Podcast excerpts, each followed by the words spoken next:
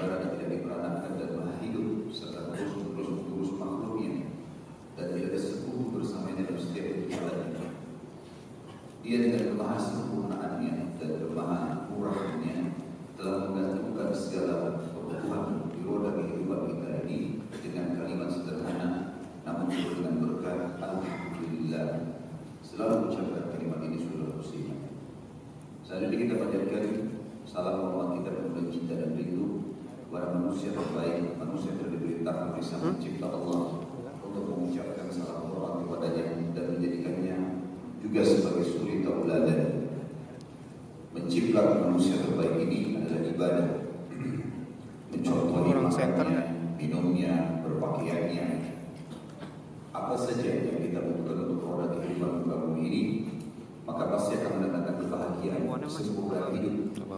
Karena memang kita akan menemukan panduan yang terbaik, yang paling sempurna, solusi yang terbaik dari setiap permasalahan, dan juga menang dari musuh-musuh yang pasti akan dihadapi oleh setiap orang beriman di muka bumi ini, dari kaum munafikin, orang-orang kafir, orang-orang yang tidak senang dan tidak beriman kepada Sang Pencipta Allah.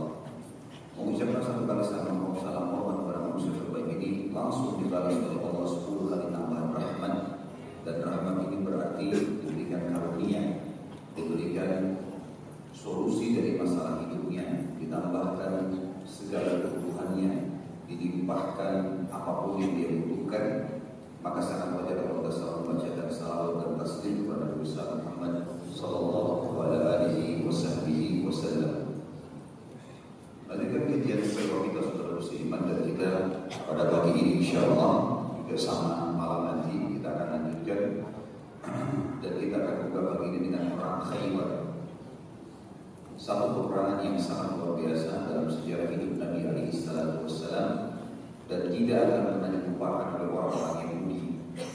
Dan sampai hari ini masyarakat Palestina dan negeri Syam sering melanturkan syair yang mereka mengatakan Khaybar Khaybar ya Yahud Jaish Muhammad Sawfa Yahud Ingatlah ingatlah wilayah Khaybar ya Yahud Karena tentara Muhammad akan kembali menyerang kalian seperti di Khaybar Ya Imam Khaybar ini sejarah yang luar biasa.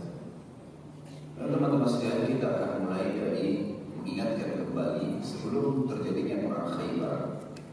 Ada kesepakatan Hudaybiyah dan sudah kita jelaskan panjang lebar tentang kesepakatan ini beberapa pertemuan kita yang lalu. Tidak kurang dari 4 jam lebih atau mungkin kontinu dari pagi sampai e, siang kemudian malam kita lanjut lagi bagaimana setelah kesepakatan Hudaybiyah Muslimin memiliki di antara poinnya perdamaian dengan Quraisy 10 tahun. Tidak ada peperangan dan ternyata ini sangat membantu muslimin untuk bisa mengekspansi Islam itu. Bagaimana agama Allah ini disebarkan tanpa ada gangguan dari Quraisy. Dan memang ternyata gangguan paling besar selama dakwah Nabi SAW sebelum kesepakatan Hudaybiyah adalah orang-orang Quraisy.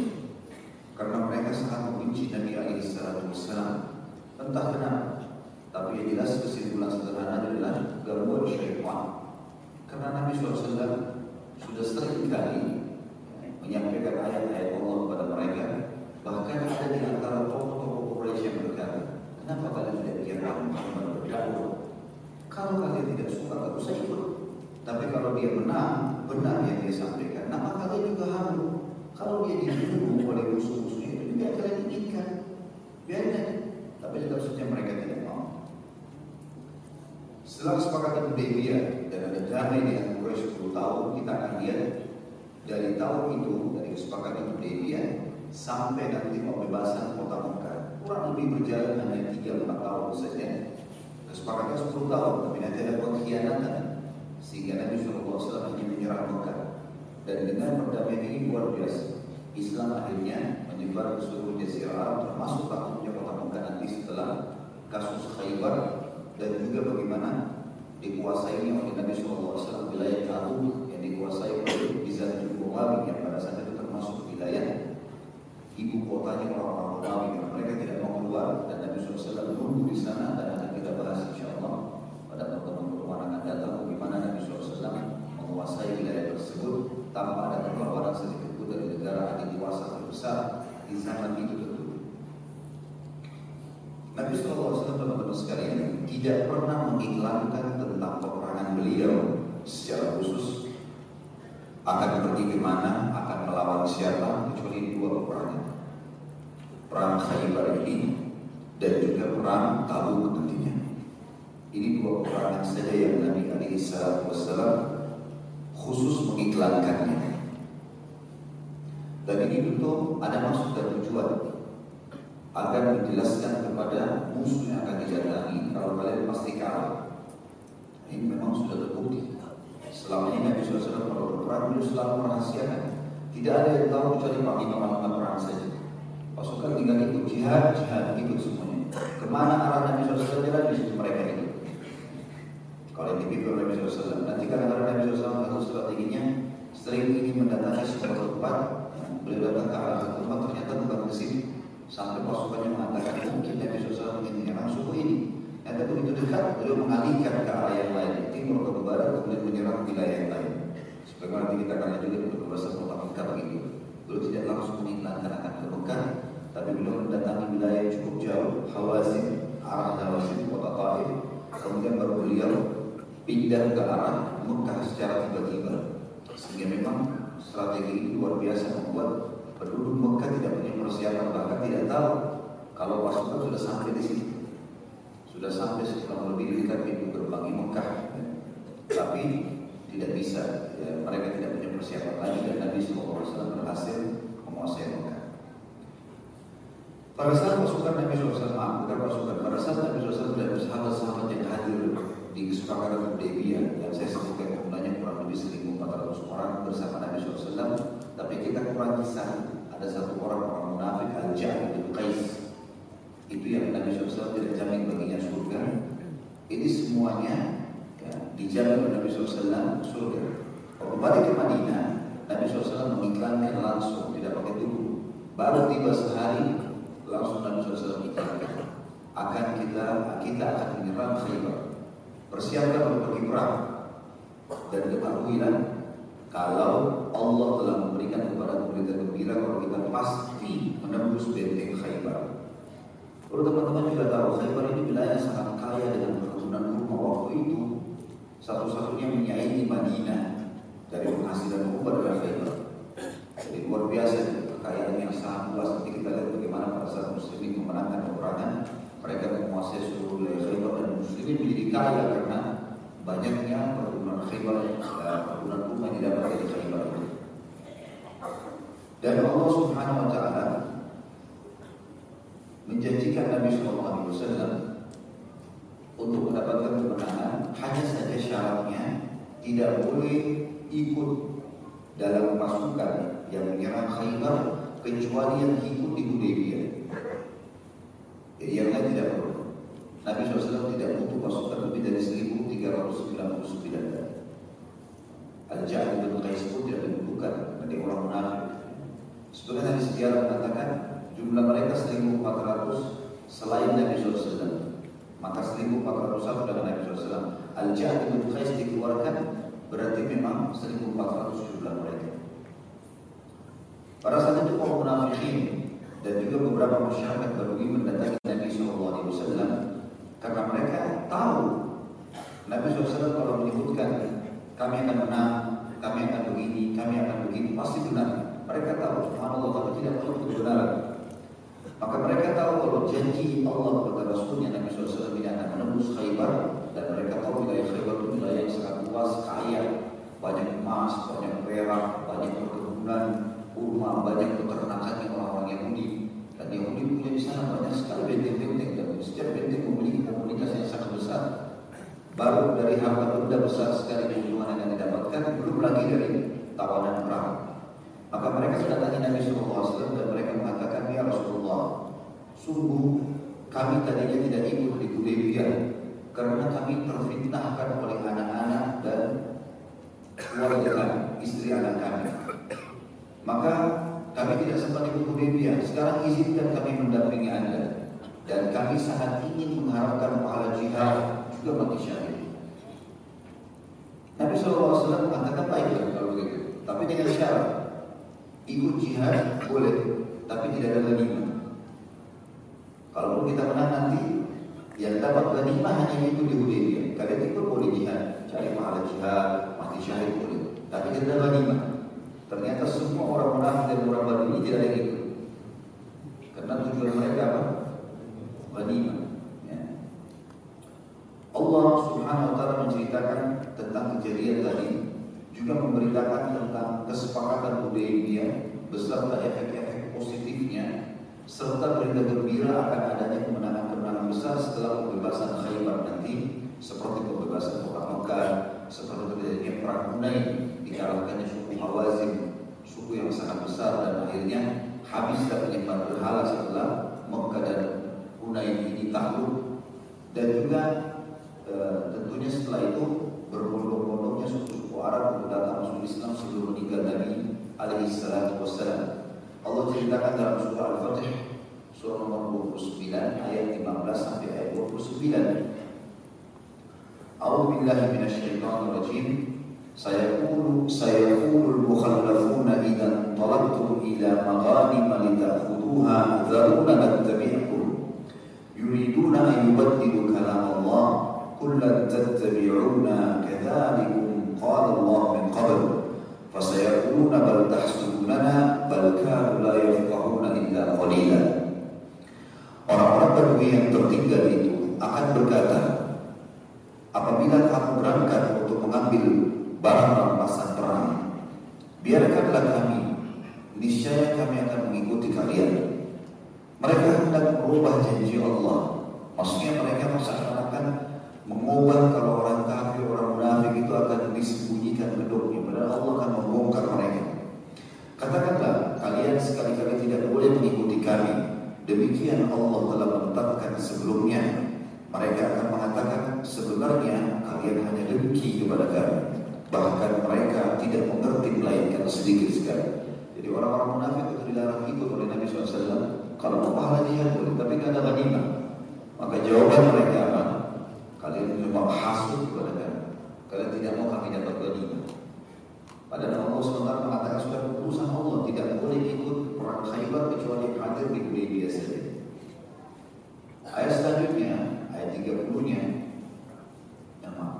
Ini ayat 16 tadi itu ayat 15. Allah berfirman kullil mukhalafina min al-a'rab ila qawmin uli baksin syadid uli baksin syadid tuqatilun أو يسلمون فإن تطيعوا يؤتكم الله أجرا حسنا وإن تتولوا كما توليتم من قبل يعذبكم عذابا أليما Katakanlah kepada orang-orang Badui yang tertinggal yang tidak ikut di Hudaybiyah, kalian akan diajak untuk memerangi kaum yang mempunyai kekuatan yang besar. Kalian akan memerangi mereka dan mereka akan menyerah musuh Islam jika kalian mematuhi ajakan itu, niscaya Allah akan memberikan kepada kalian pahala yang baik. Dan jika kalian berbalik sebagaimana kalian telah berbalik sebelumnya, niscaya Dia Allah akan mengadab kalian dengan adab yang pedih. Sekarang untuk membalas kebodohan kalian, tidak hadir di Hudaybiyah, tidak ikut umrah bersama Nabi SAW pada saat itu, tidak ikut di perang-perang sebelumnya dengan banyak alasan fitnah lah, inilah, itulah segala macam mereka tidak bisa tinggalkan pekerjaan, tidak bisa tinggalkan keluarga, bisa diobati dengan cara ikut sekarang. Tebus Khaybar ini. Tapi di sana banyak orang-orang yang kuat-kuat, siap untuk menghadapi ini. Cari pahala jihad, tapi tetap tidak ada ghanimah untuk menembus kesalahan-kesalahan kalian yang lalu. Kalau kalian juga tidak mau dengan beragam macam alasan, maka pasti Allah akan mengadab kalian dengan adab yang begitu. Berarti cuma tujuannya dunia saja Bohong semua itu mengatakan mau jihad, mau membela agama, keluarga kami jadi fitnah, bohong semuanya. Di ayat 17-nya, "Laisa 'alal a'ma harajun wala 'alal a'raj harajun wala 'alal maridi haraj." ومن يطع الله ورسوله يدخله جنات تجري من تحتها الأنهار ومن يتولى يعذبه عذابا أليما Tidak ada dosa atas orang yang buta dan atas orang yang pincang dan atas orang yang sakit apabila tidak ikut perang. Kalau seandainya hai Muhammad ada di antara penduduk Madinah yang tidak mau ikut karena mereka sakit, terutama kasus pertama adalah buta. Orang buta susah berperang, nggak mungkin. Ini udur syar'i. Nggak bisa dia musuhnya di mana dia nggak tahu, gitu kan? Maka dia punya udur. Atau orang pincang, biasanya orang perang harus bisa berlari cepat. Walaupun sekarang menggunakan kendaraan misalnya juga sama. Injak gas kalau zaman dulu mungkin menyetir kuda. Ya, keterampilan perang zaman dulu teman-teman kalau menunggangi kuda itu mereka sudah tidak pegang lagi tali kekangan kuda dengan tangannya. Bahkan kebanyakan kuda itu sudah tidak pakai tali kekangan di kancah peperangan. Jadi kuda biasa saja, dia sudah kontrol dengan kakinya. Jadi kakinya keduanya kaki menjepit perut kuda itu, kemudian dia sudah bisa kontrol kuda itu ke kanan atau ke kiri dengan kakinya. Jadi keterampilan yang luar biasa, maka kaki dibutuhin. Gitu kan? Begitulah yang disebutkan di sini makna ayat dan tidak ada juga tidak ada masalah atau tidak ada dosa bagi orang yang pincang. Artinya tidak bisa kontrol lari kudanya, dia berlari membela, menyerang musuh gitu kan. Dan juga orang yang sakit secara umum, yang dimaksud sakit secara umum adalah sakit yang membuat dia tidak bisa ikut. Ya, misalnya kalau kita sekarang stroke, ya, kalau cuma flu, demam, ini kalau alasan munafik ini. Hmm. Kata Allah barang siapa yang taat kepada Allah dan Rasulnya, niscaya Allah akan memasukkannya ke dalam surga yang mengalir di bawahnya sungai-sungai dan barang siapa yang berpaling, niscaya akan diazabnya dengan azab yang pedih. Kata sebagian ulama tafsir, kalau sudah jelas-jelas ada panggilan jihad depan matanya dan bersifat fardu ain dan dia menolak, dipastikan dia tidak ada opsi. Ikut perang dapat pahala besar dan mati syahid atau dia akan diazab dengan Allah azab yang pedih. Tidak bisa sama sekali nolak. Karena memang tidak ada dalam jiwa seorang muslim sifat pengecut. Dan kita dianjurkan agar selalu meminta kepada Allah dihilangkan sifat pengecut. Di antara doa Nabi SAW, Ma'udhu bika minal jubni wal bukhul. Ya Allah jauhkanlah kami dari sifat jubun. Jubun itu artinya pengecut. Ya. Kemudian Allah menyebutkan di ayat 18-nya, Laqad radiyallahu anil mu'minina idh yubayi'unaka tahta syajarati fa'alim. فعلم ما في قلوبهم فأنزل السكينة عليهم وعثابهم فتحا قريبا.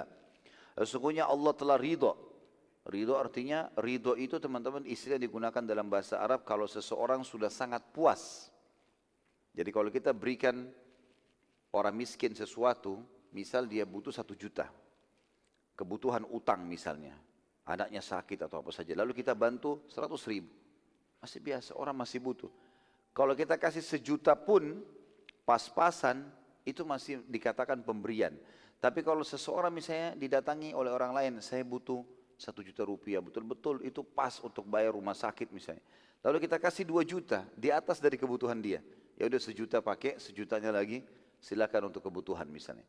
Maka itu akan membuat dia ridho. Ridho itu puas dengan pemberian karena di atas daripada kebutuhannya. Itu makna letter letternya ridho. Jadi misalnya makna hadis ridho Allah berada pada ridho kedua orang tua. Seperti apa itu? Berarti kita harus memberikan kepada orang tua kita apa yang di atas kebutuhan mereka.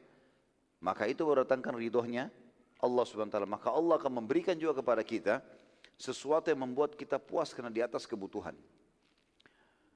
Allah telah ridho, artinya Allah betul-betul sudah akan memberikan yang terbaik kepada semua orang mukmin yang telah berjanji setia kepadamu di bawah pohon. Masih ingat kasus bayat Ridwan? Ingat gak? Senyap betul ini hari ini. Ya. Entah kenapa. Hari ini diadem-adem gitu ya.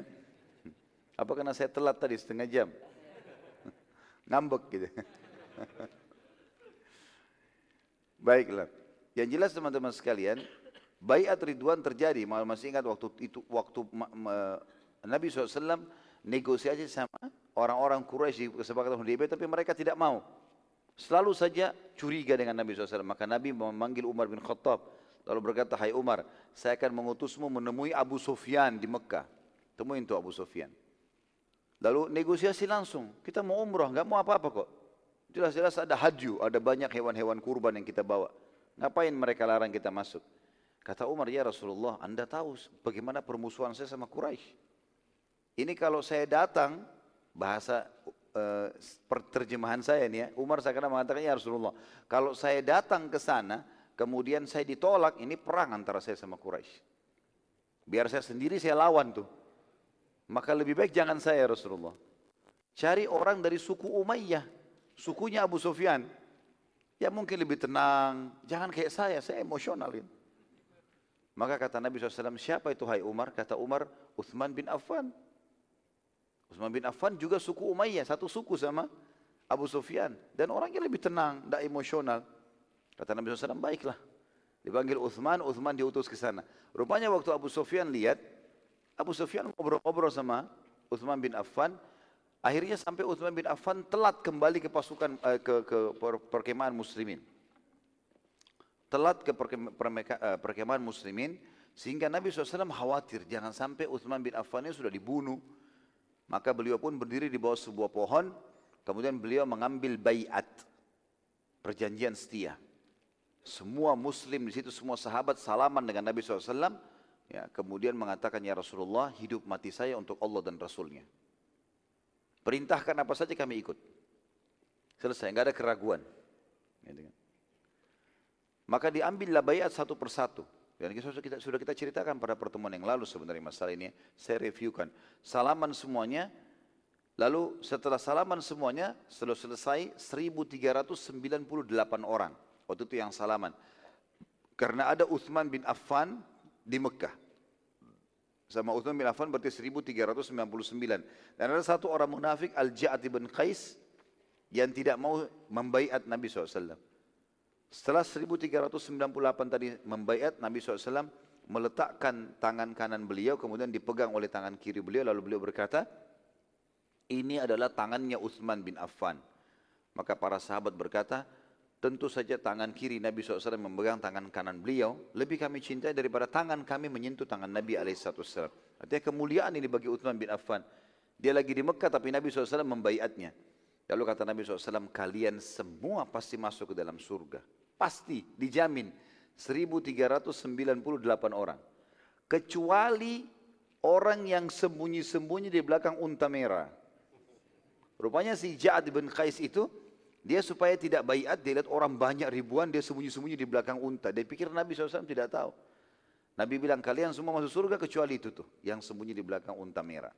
Gitu kan? Inilah makna ayat 18 Al-Fatih Allah telah ridho terhadap orang-orang mukmin ketika mereka berjanji setia kepadamu di bawah pohon. Karena kalau antum tidak tahu kisahnya, antum baca ayat ini dalam Al-Quran, tidak ngerti apa kasusnya ini. Apa yang dimaksud dengan di bawah pohon. Ya.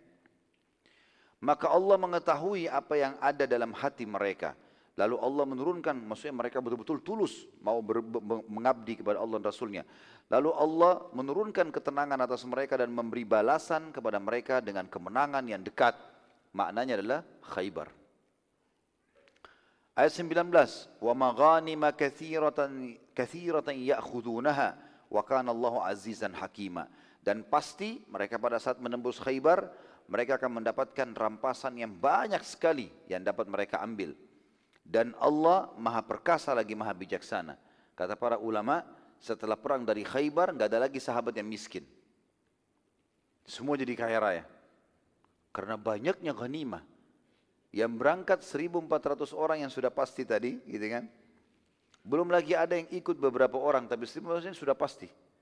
Dan mereka mendapatkan ghanimah. Satu khaybar dibagi untuk 1400 orang saja. Ya kalau ini kota Balikpapan, satu Balikpapan dibagi 1400 orang. Gitu kan.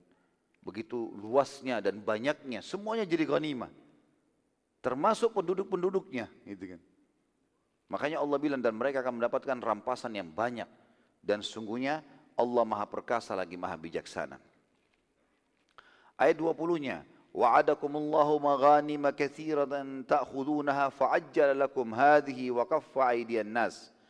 فعجل لكم هذه وكف أيدي الناس عنكم ولتكون آية ولتكون آية للمؤمنين ويهديكم صراطا مستقيما Allah menjanjikan kepada kalian harta rampasan yang banyak. Yang dapat kalian ambil, maka disegerahkanlah, disegerahkannya harta rampasan ini untuk kalian, maksudnya Khaybar, dan dia menahan tangan manusia dari membinasakan kalian. Agar kalian mensyukurinya. Maksudnya Allah SWT menjaga di perang di kesepakatan Hudaybiyah, Quraisy tidak menyerang kalian. Kalau masih ingat teman-teman saya jelaskan di kesepakatan Hudaybiyah, jumlah muslimin 1400 orang.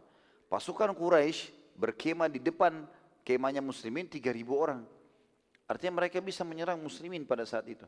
Allah menahan tangan mereka membinasakan kalian agar kalian mensyukurinya dan agar hal itu menjadi bukti bagi orang-orang mukmin dan agar dia menunjuki kalian semua ke jalan yang lurus. Ayat 21-nya. Wa ukhra lam taqdiru 'alaiha qad ahata Allahu biha wa kana Allahu ala kulli syai'in qadira. Dan telah menjanjikan pula kemenangan-kemenangan yang lain atas negeri-negeri yang kalian belum dapat menguasainya yang sungguh telah Allah Allah telah menentukannya dan Allah Maha Kuasa atas segala sesuatu. Sebagian ulama tafsir mengatakan dimaksud dengan dan kota atau negeri yang belum kalian kuasai nanti kita bahas adalah kota Taif. Jadi setelah pembebasan kota Mekah, nanti ada perang Hunain. Hunain itu sebuah lembah antara Mekah sama Taif.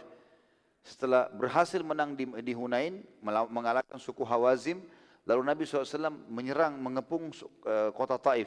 Kota Taif sebenarnya lebih lebih lebih rendah kekuatannya dibandingkan kota Mekah. Tapi subhanallah Allah masih belum izinkan. Makanya Allah turunkan ayat ini. Dan ayat ini juga akan kita ulangi nanti di pembebasan kota Mekah dan juga pembebasan atau penyerangan kota Taif. Kemudian ayat 22-nya, "Walau qatalukumul ladina kafaru lawallaul adbara thumma la yajiduna waliyan wala nasira." Dan sekiranya orang-orang kafir itu memerangi kalian, pastilah mereka berbalik melarikan diri ke belakang atau kalah. Kemudian mereka tidak memperoleh pelindung dan tidak pula penolong. Dipastikan oleh Allah SWT di ayat 22 ini teman-teman sekalian surah Al-Fatih, kalau kita sudah berhadapan dengan orang kafir di kancah peperangan jihad, mustahil mereka bisa menang. Asal ikhlas Allah janjikan. Dan pasti mereka terpukul kalah. Kecuali dalam satu keadaan. Memang dalam pasukan muslimin tersebar maksiat. Makanya Umar bin Khattab mengatakan, ketahuilah kepada pasukan-pasukannya. Allah memenangkan kalian atas musuh kalian bukan karena jumlah dan bukan karena persenjataan, tapi karena keimanan kalian. Kalau sudah ada maksiat di, di tengah-tengah kalian, maka pasti kalian akan dikalahkan oleh musuh kalian karena mereka lebih banyak dari sisi jumlah dan senjata. Maka kata kuncinya itu. Kemudian juga dalam ayat 23-nya Allah bilang, "Sunnatullahi allati qad khalat min qabl wa lan tajida li sunnatillahi tabdila." Sebuah atau sebagai suatu ketetapan yang telah berlaku sejak dahulu, maka kalian sekali-kali tidak akan menemukan perubahan bagi ketetapan Allah itu. Maksudnya orang beriman akan diberikan kemenangan, orang kafir akan kalah, tidak akan berubah sampai hari kiamat itu. Ini jawaban yang pasti bagi orang yang masih ragu dengan kemenangan muslimin. Jadi kalau masih Allah belum kasih, satu masalahnya, kemaksiatannya. Titik, itu saja poinnya. Gak ada yang lain. Kalau mereka betul-betul jujur, ikhlas, jumlahnya biar lebih sedikit pasti menang. Karena histori kita sudah begitu. Tidak pernah dari peperangan Nabi SAW itu jumlah muslim lebih banyak daripada orang-orang kafir. Gak pernah. Tapi menang terus. Di perang Uhud pun kekalahan kita terjadi kenapa? Karena adanya kemaksiatan sebagian pemanah yang turun waktu Nabi SAW larang. Selain daripada itu mereka selalu patuh, selalu menang. Padahal jumlahnya lebih sedikit. Dan ini tidak akan berubah kata Allah. Sunnatullah tidak akan berubah, sistem. Jadi tidak perlu ragu dalam membela kebenaran. Ayat 24-nya. وَهُوَ الَّذِي كَفَّ أَيْدِيَهُمْ عَنْكُمْ وَأَيْدِيَكُمْ عَنْهُمْ بِبَطْنِ مَكَّةِ بِبَطْنِ مَكَّةَ مِنْ بَعْدِ أَنْ أَظْفَرَكُمْ عَلَيْهِمْ وَكَانَ اللَّهُ بِمَا تَعْمَلُونَ بَصِيرًا Dialah yang telah menahan mereka dari memerangi kalian dan menahan tangan kalian dari memerangi mereka di tengah kota Mekah sesudah Allah memenangkan kalian atas mereka dan Allah maha melihat apa yang kalian kerjakan. Sebenarnya ayat 24 ini teman-teman sekalian adalah ayat yang turun pada saat nanti penyerangan kota Mekah setelah perang Khaybar ini. Tapi saya baca karena ayatnya berurutan satu sama lain dan ayat ini mungkin akan terus kita ulangi di beberapa bahasan kita ke depan karena memang berhubungan sekali. Artinya nanti pada saat muslimin masuk ke dalam Mekah, maka tidak terjadi penyerangan dari masyarakat Mekah karena Allah yang menahan mereka. Sehingga Mekah dikuasai tanpa peperangan. Hanya segelintir pasukan kecil nanti akan kita lihat dari orang Quraisy itu pun dikalahkan oleh pasukan muslimin.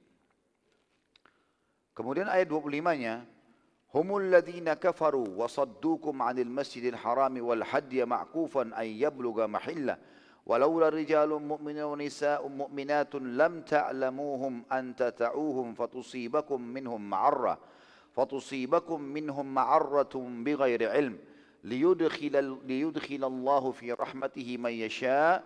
لو تزيلوا لعذبنا الذين كفروا منهم عذابا أليما. Mereka orang-orang kafir Mekah itu yang telah menghalangi kalian masuk ke Masjidil Haram. Di kesepakatan Hudaybiyah. Dan menghalangi hewan-hewan kurban sampai ke tempat penyembelihannya. Yang sudah kita jelaskan kemarin, ayat ini turun pada kasus umroh, bukan pada kasus haji. Berarti di umroh pun dianjurkan untuk ada kurban, gitu kan?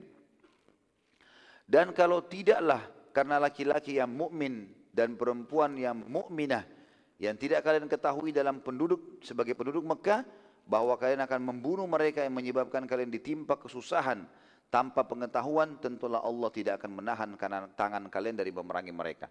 Jadi ini sudah kita jelaskan sebabnya kenapa Allah SWT tidak membiarkan muslimin masuk saja menyerang Mekah waktu itu. Sementara mereka punya senjata, walaupun jumlahnya lebih sedikit, mereka bisa menang. Karena di dalam Mekah ternyata ada orang-orang laki-laki mukmin dan perempuan mukminah yang kalau kalau diserang oleh muslimin mereka tidak tahu kalau itu muslim bisa dibunuh. Akhirnya menyesal nantinya.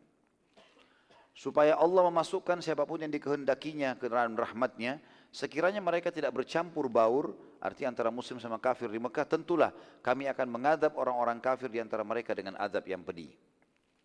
Ayat 26-nya, إذ جعل الذين كفروا في قلوبهم الحمية حمية الجاهلية فأنزل الله سكينته على الرسول وعلى المؤمنين وألزمهم كلمة التقوى وكانوا أحق بها وأهلها وكان الله بكل شيء عليما Ketika orang-orang kafir menanamkan dalam hati mereka kesombongan, yaitu kesombongan jahiliyah, mereka anggap mereka akan bisa mengalahkan muslimin. Lalu Allah menurunkan ketenangan kepada Rasulnya di kesepakatan Hudaybiyah dan kepada orang-orang mukmin dan Allah mewajibkan kepada mereka kalimat tauhid atau menanamkan kalimat tauhid dalam hati para sahabat dan mereka berhak dengan kalimat tauhid itu dan pasti dan patut memilikinya dan Allah Maha mengetahui segala sesuatu. Ini ayat 27, ayat 28, ayat 29 teman-teman sekalian sudah kita bahas pada pertemuan yang lalu. Saya cukupkan sampai ayat 26, nanti kita bahas lagi insya Allah pembebasan kota Mekah sampai ayat 29-nya. Kita masuk teman-teman sekalian ke pembebasan Khaybar ini. Sebenarnya tujuan utamanya adalah menghancurkan tanda kutip di sini otak ya yang memicu terkumpulnya pasukan Ahzab. Kalau kita review lagi kembali sebelumnya, sebelum kesepakatan Hudaybiyah ada perang Ahzab, ya. Bagaimana otak sebenarnya itu adalah suku Nadir dan suku Kainuqa. Dua-duanya suku Yahudi yang pernah diusir oleh Nabi SAW dari Madinah. Mereka menjadi otak, terutama suku Nadir. Mereka lah yang mengajak suku-suku Arab termasuk Quraisy untuk memerangi Madinah pada saat itu. Maka Nabi SAW menyerang dua suku ini karena memang kasusnya mereka otaknya. Tentu suku Nadir ini dipimpin oleh Kanana bin Abi Hukaik dan juga Kainuqa dipimpin oleh Shallam Salam ibn Mushkim. Ya, dua-duanya nanti akan terbunuh ini orang. Nabi SAW lalu bergerak dengan semua yang telah ikut di kejadian Hudaybiyah, kecuali beberapa orang saja yang tiba-tiba sakit pada saat masuk kota Madinah, maka Allah pun memaafkan mereka sebagaimana tadi sudah dijelaskan dalam surah Al-Fatih, surah nomor 29 ayat 17. Walaupun sebagian ulama mengatakan bahwasanya dimaksud dengan tidak ada beban hukum bagi orang yang buta, orang yang pincang ini adalah orang-orang yang dari Madinah yang baru mau ikut, bukan dari orang yang ikut di kesepakatan kesepakatan Hudaybiyah. Dan tepatnya terjadi pada bulan Muharram tahun 7 Hijriah, keluarlah pasukan muslimin dari Madinah. Bulan Muharram tahun 7 Hijriah. Tentu dalam tulisan saya ini saya sempat tuliskan uh, ada kisah tentang tiga suku Yahudi itu dan sudah pernah saya sampaikan bagaimana Kainuqa dikeluarkan dari Madinah, kemudian Nazir dikeluarkan dari Madinah dan juga Quraidah dikeluarkan dari Madinah. Ini saya tidak ulangi lagi. Yang jelas suku-suku ini akhirnya berkumpul di Khaybar semuanya. Di antara kisah yang perlu disebutkan adalah kisah seorang Yahudi yang bernama Abu Syaham. Abu Syaham ini, teman-teman sekalian, adalah orang Yahudi yang tinggal di Khaybar. Pada saat dia dengar bahwasanya muslimin akan keluar dan sengaja diiklankan, Khaybar sudah mendengarkan berita kalau mereka akan diserang. Maka ada satu orang Yahudi namanya Abu Syaham, dia menuntut hutangnya yang dimiliki oleh seorang sahabat kurang lebih lima dirham saja. Sahabat ini bernama Abdullah. Ia berkata, wahai Abdullah, kalau engkau mau keluar ke Khaybar, maka lunasi dulu utangmu. Abdullah lalu menjawab, sabar saja saat aku kembali dari pembebasan Khaybar maka aku, aku pasti akan membayarmu. Jadi kebetulan Abu Syami tinggal di Khaybar. Dia tahu muslimin akan keluar sana dan akan menang. Maka dia tuntut, jangan keluar kecuali kamu harus bayar utangmu dulu. Jadi ini sebuah hukum syar'i teman-teman sekalian. tidak boleh pergi jihad kalau masih punya utang. Ya. Kecuali pemilik piutang mengizinkan walaupun itu orang kafir. Nggak bisa. Karena orang syahid diampuni semua dosanya kecuali utangnya. Maka tidak bisa sama sekali seseorang begini termasuk di sini kasusnya. Dan ini hadis sahih ya, menjelaskan masalah itu. Yahudi ini tahu kalau muslimnya akan keluar maka dia tuntut para sahabat seorang Abdullah sahabat Abdullah bernama namanya Abdullah jangan kau keluar kecuali kau harus bayar utangmu maka Abdullah pun melapor kepada Nabi saw. kata Nabi saw lunasi utangmu lunasi utangmu gitu kan pada saat itu Abdullah mengatakannya Rasulullah saya tidak punya sesuatu yang bisa saya lunasi utang saya jadi karena susahnya hidupnya pada saat itu ya maka Nabi SAW mengatakan lunasi walaupun kamu harus menjual bajumu maka dia pun akhirnya menjual bajunya dan betul-betul dia melunasi utangnya. Dalam riwayatnya dikatakan Nabi SAW memberikan kepadanya lima dirham, lalu dia bayar utangnya tersebut. Pada saat Abdullah balik dari pembebasan Khaybar, maka salah satu kerabat Abu Syaham tertawan, jadi tawanan perang, karena sudah menang muslimin. Gitu kan. Maka Abdullah menjual tawanannya itu kepada Abu Syaham dengan berlipat ganda dari jumlah utang dia dulunya. Dan akhirnya Abu Syaham pun menebus itu. Di Madinah pada saat itu teman-teman sekalian, sisa kaum Yahudi, ya, masih ada kaum Yahudi di Madinah pada saat perang Khaybar. Ada di antara mereka yang tetap masih mau tinggal di sekitar kota Madinah. Mereka mengirim seseorang ke suku Arab Badui. Ya. Sisa Yahudi, maaf, uh, orang-orang Yahudi ini mengutus seseorang Arab Badui dari suku Ashja' untuk menginformasikan kepada Yahudi Khaybar kalau muslimin akan menyerang mereka agar mereka bersiap-siap dan mata-mata ini berhasil ditangkap oleh muslimin. Abdullah bin Abi Salul, pimpinan orang Yahudi juga mengutus seseorang menginformasikan dan berhasil tiba di Khaybar sehingga kaum Yahudi di Khaybar segera mempersiapkan diri. Pasukan perang Khaybar segera diatur pada saat itu, wanita dan anak-anak diamankan di benteng terkuatnya Yahudi. Pada saat itu kaum Yahudi bermusyawarah untuk mengambil keputusan yang tepat dalam menghadapi muslimin. Salam bin Mushkim, salah satu pimpinan Yahudi, ya, suku Kainuqa, berpendapat, demi Allah, tidak ada kaum yang diserang, lalu mereka beruntung. Jadi artinya pasti kita kalah kalau kita biarkan kita diserang. Bahkan kebanyakan mereka terkalahkan dan akhirnya terhina. Bagaimana kalau kita keluar saja menyerang Madinah dan menghadapi muslimin di luar Khaybar? Kalau kita kalah maka Khaybar tetap aman dan bisa menang maka muslimin tidak akan bisa menyerang Khaybar selama-lamanya.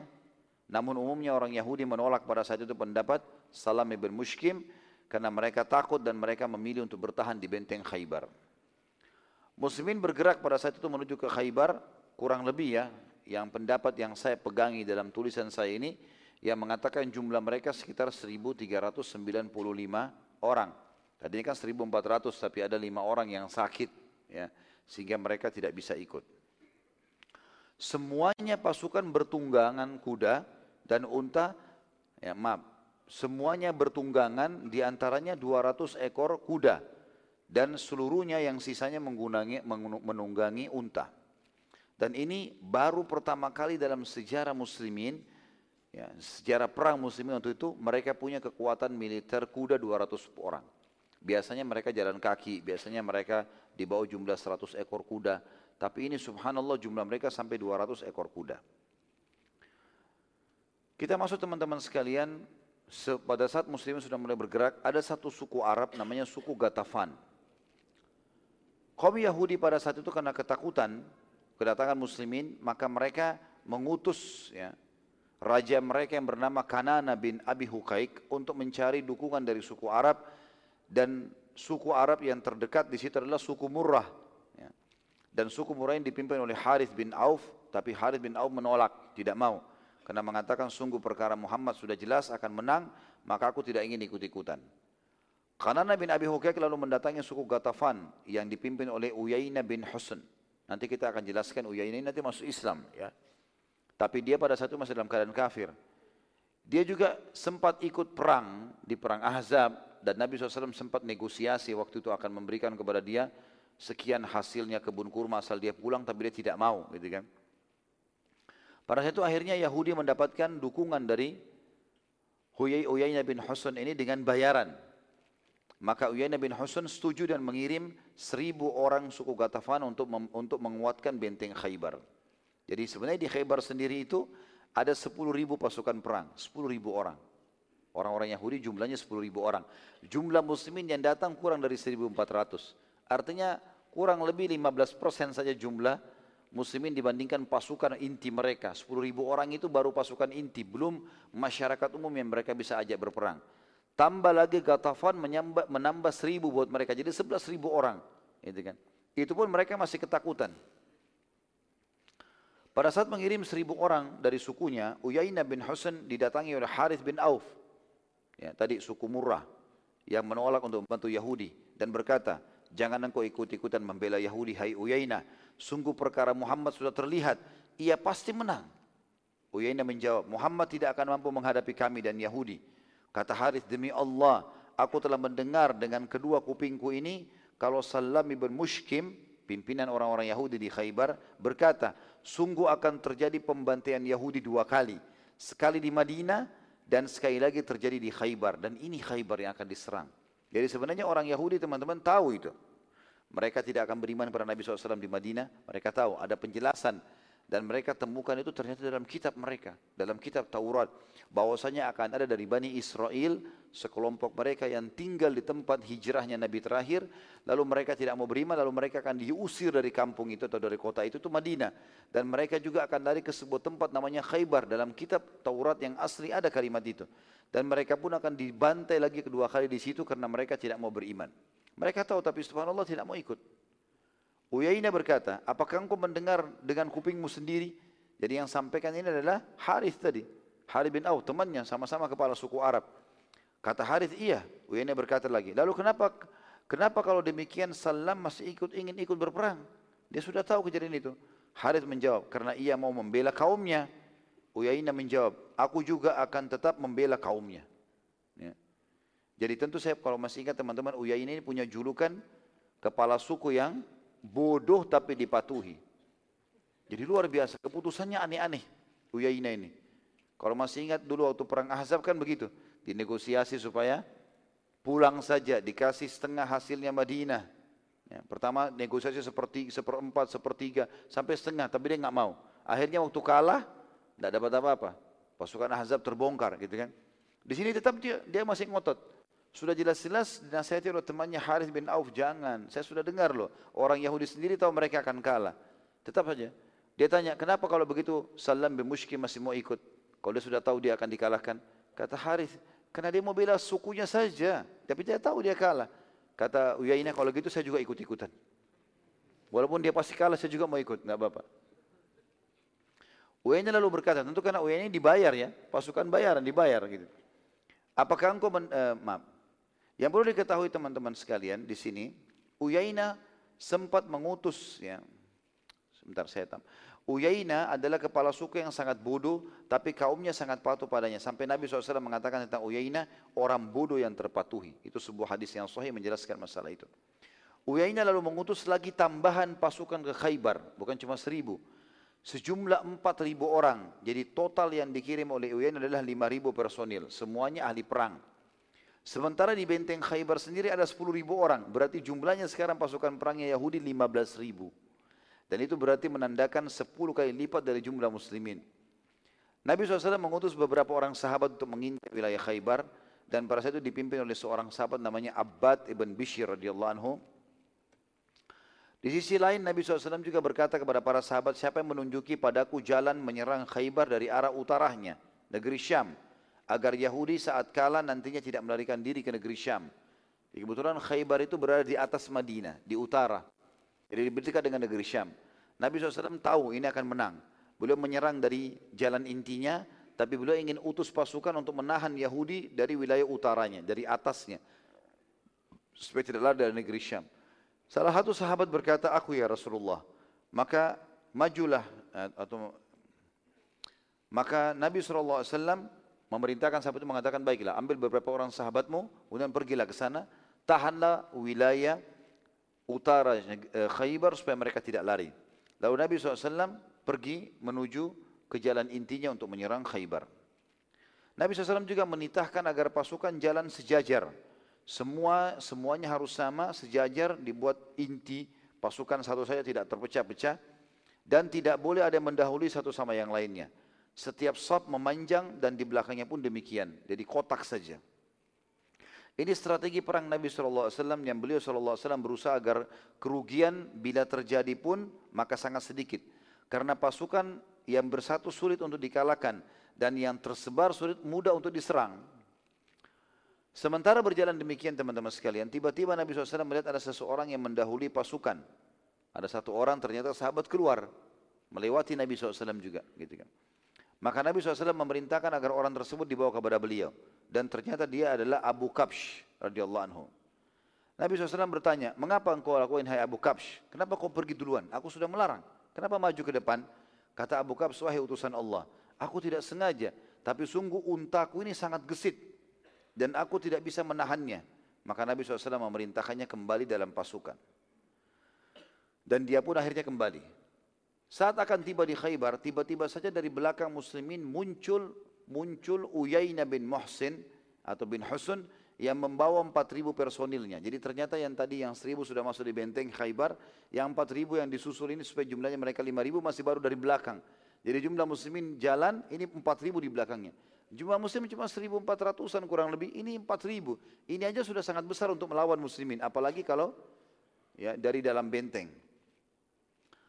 Pada saat tiba di Khaybar, ya, tentu pasukan ini dibiarkan oleh Nabi SAW. Dibiarkan saja, tidak diperdulikan oleh Nabi SAW. Ya. Nabi lalu mengutus seseorang kepada Uyainah. Menanyakan, kenapa ikut-ikutan? Uyainah bilang, Yahudi Khaybar partnerku, sekutuku. Maka aku akan membela mereka. Nabi SAW berkata, wahai Uyainah, baliklah ke kaummu. Sungguh Allah telah menjanjikan padaku akan membuka Khaybar. Lalu Uyainah dengan sombongnya jawab, engkau tidak akan mampu membuka Khaybar, hai Muhammad. Demi Allah, engkau tidak akan mampu sama sekali dan pasti engkau dan pasukanmu hanya akan jadi hamba sahaya kami. Maka Nabi SAW lalu masih negosiasi sama Uyainah. Hai Uyainah, baliklah. Dan aku akan memberimu setengah setelah setelah hasil Khaybar ini selama satu tahun. Kalau aku menang, supaya negosiasi kamu mau pulang, gak usah ikut-ikutan.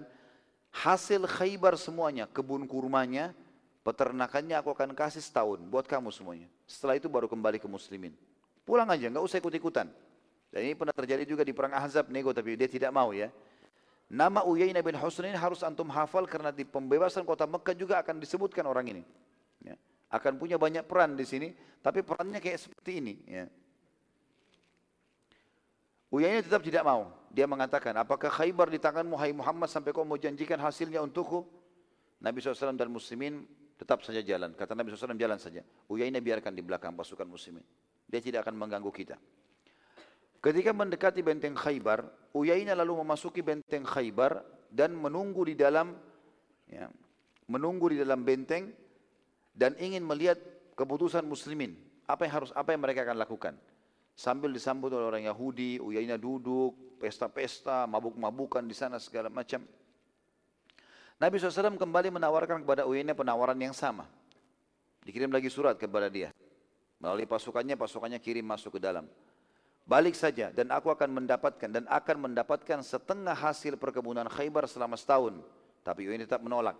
Tadi waktu awal sebelum tiba di benteng ditawarkan satu tahun hasil semua Khaybar.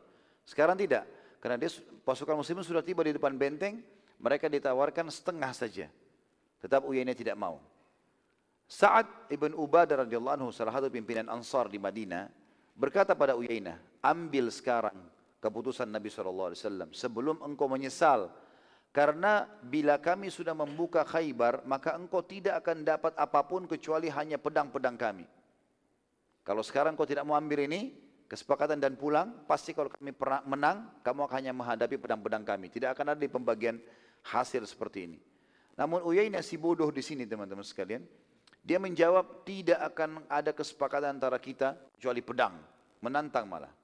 Saat Ibn Mubadah lalu membawa informasi tersebut kepada Nabi SAW, maka Nabi pun berkata, jalanlah terus dan bertawakal kepada Allah. Dia tidak akan menyusahkan kita. Pada saat itu terjadi sesuatu di pasukan Gatafan teman-teman yang berada di bagian depan.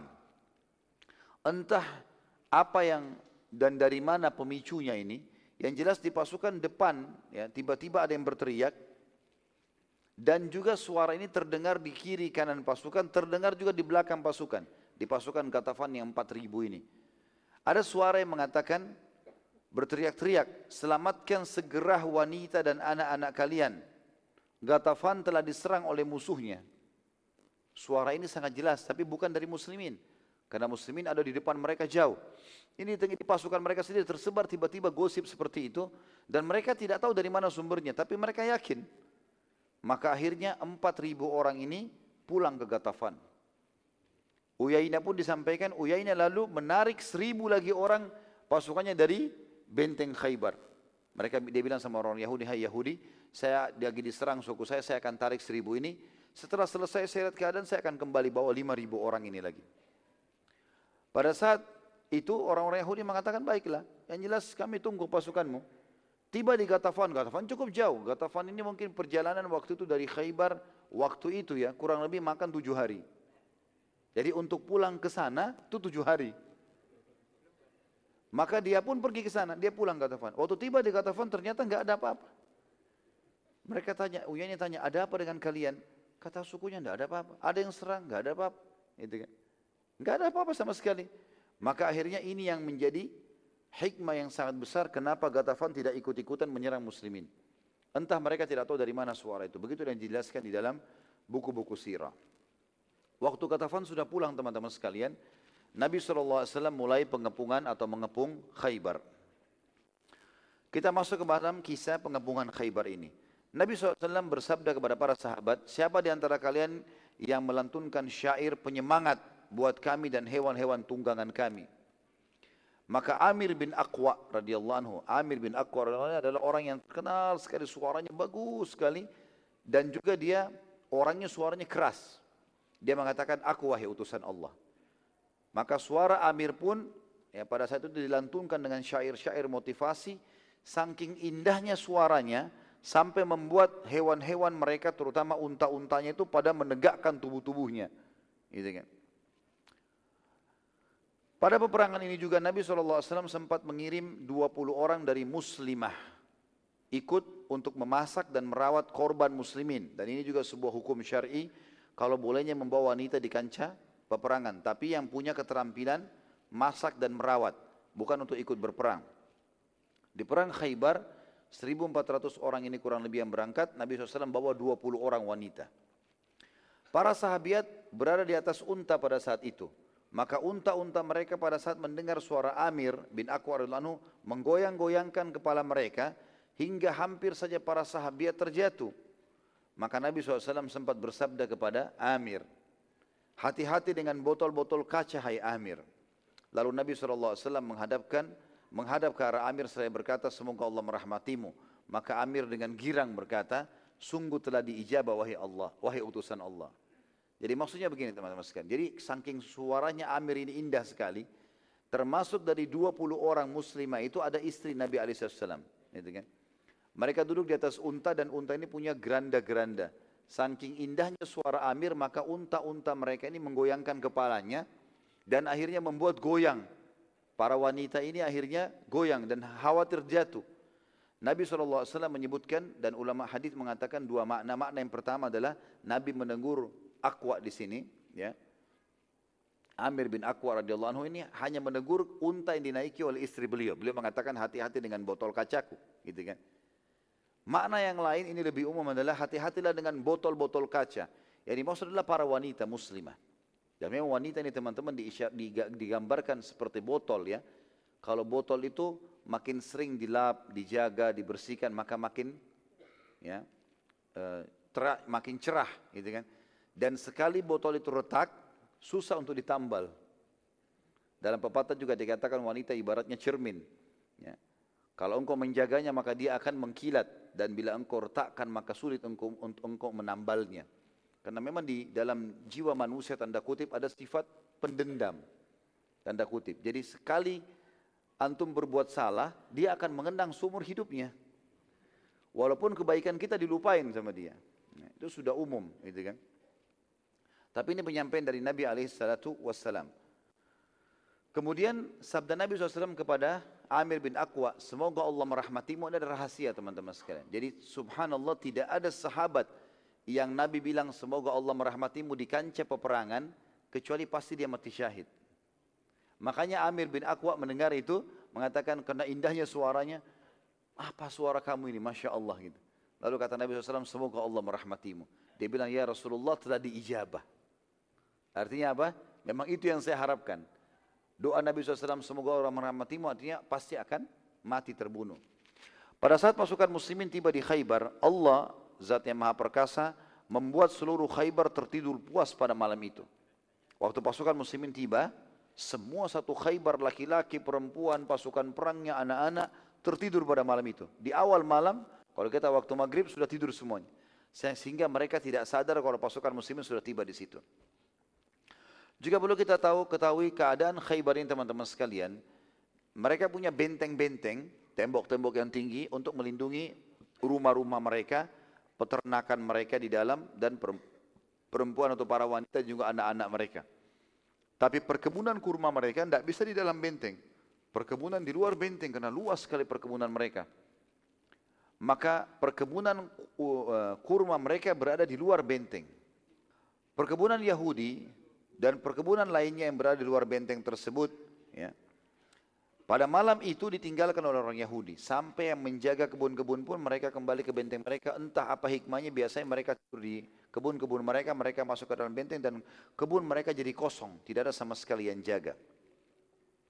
Maka pada saat itu pun Nabi SAW dan para sahabat menancapkan kemah-kemah mereka di sekitar perkebunan orang-orang Yahudi tanpa mereka sadari. Subhanallah malam itu seluruh Yahudi tertidur termasuk pasukan yang biasa menjaga benteng dan mengawasinya serta seluruh petani di kebun pun kembali ke benteng dan mereka tertidur. Pada pagi harinya Seluruh petani waktu mereka keluar ingin menuju ke kebun-kebun mereka, mereka terkagetkan pada saat melihat pasukan muslimin sudah ada di sekitar situ.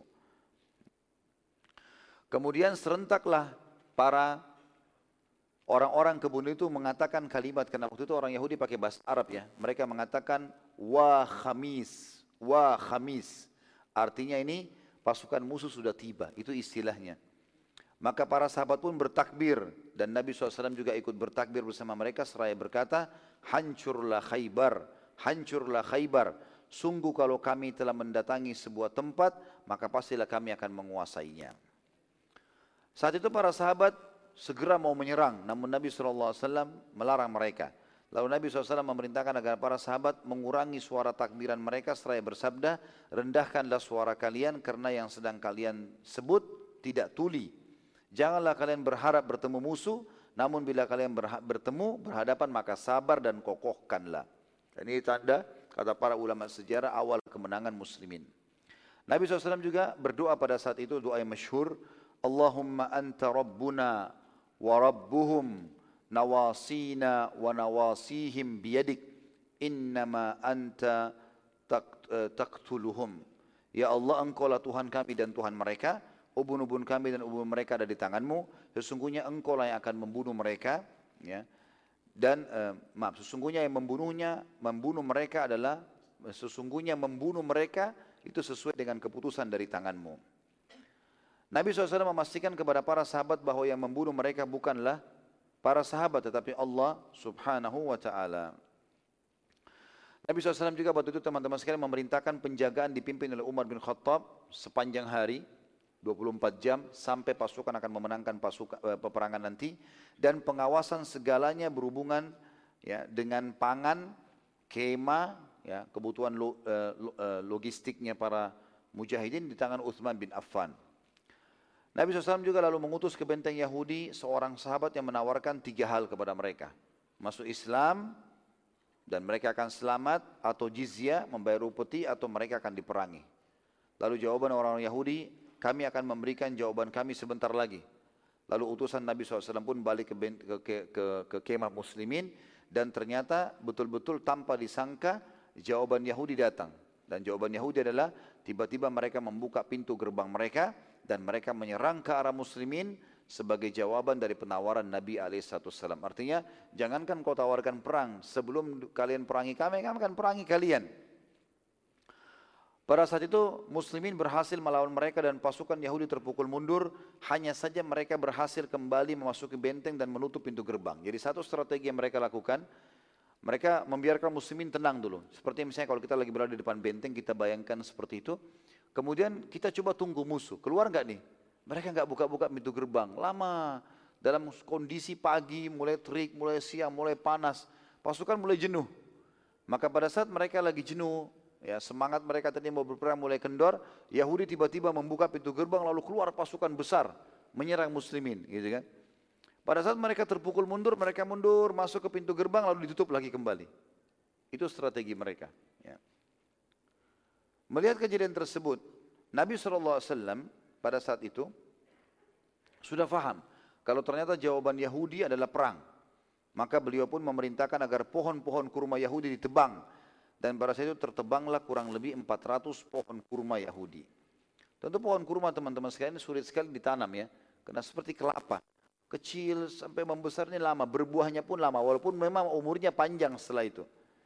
Maka orang-orang Yahudi tahu bagaimana nilainya eh, kurma itu.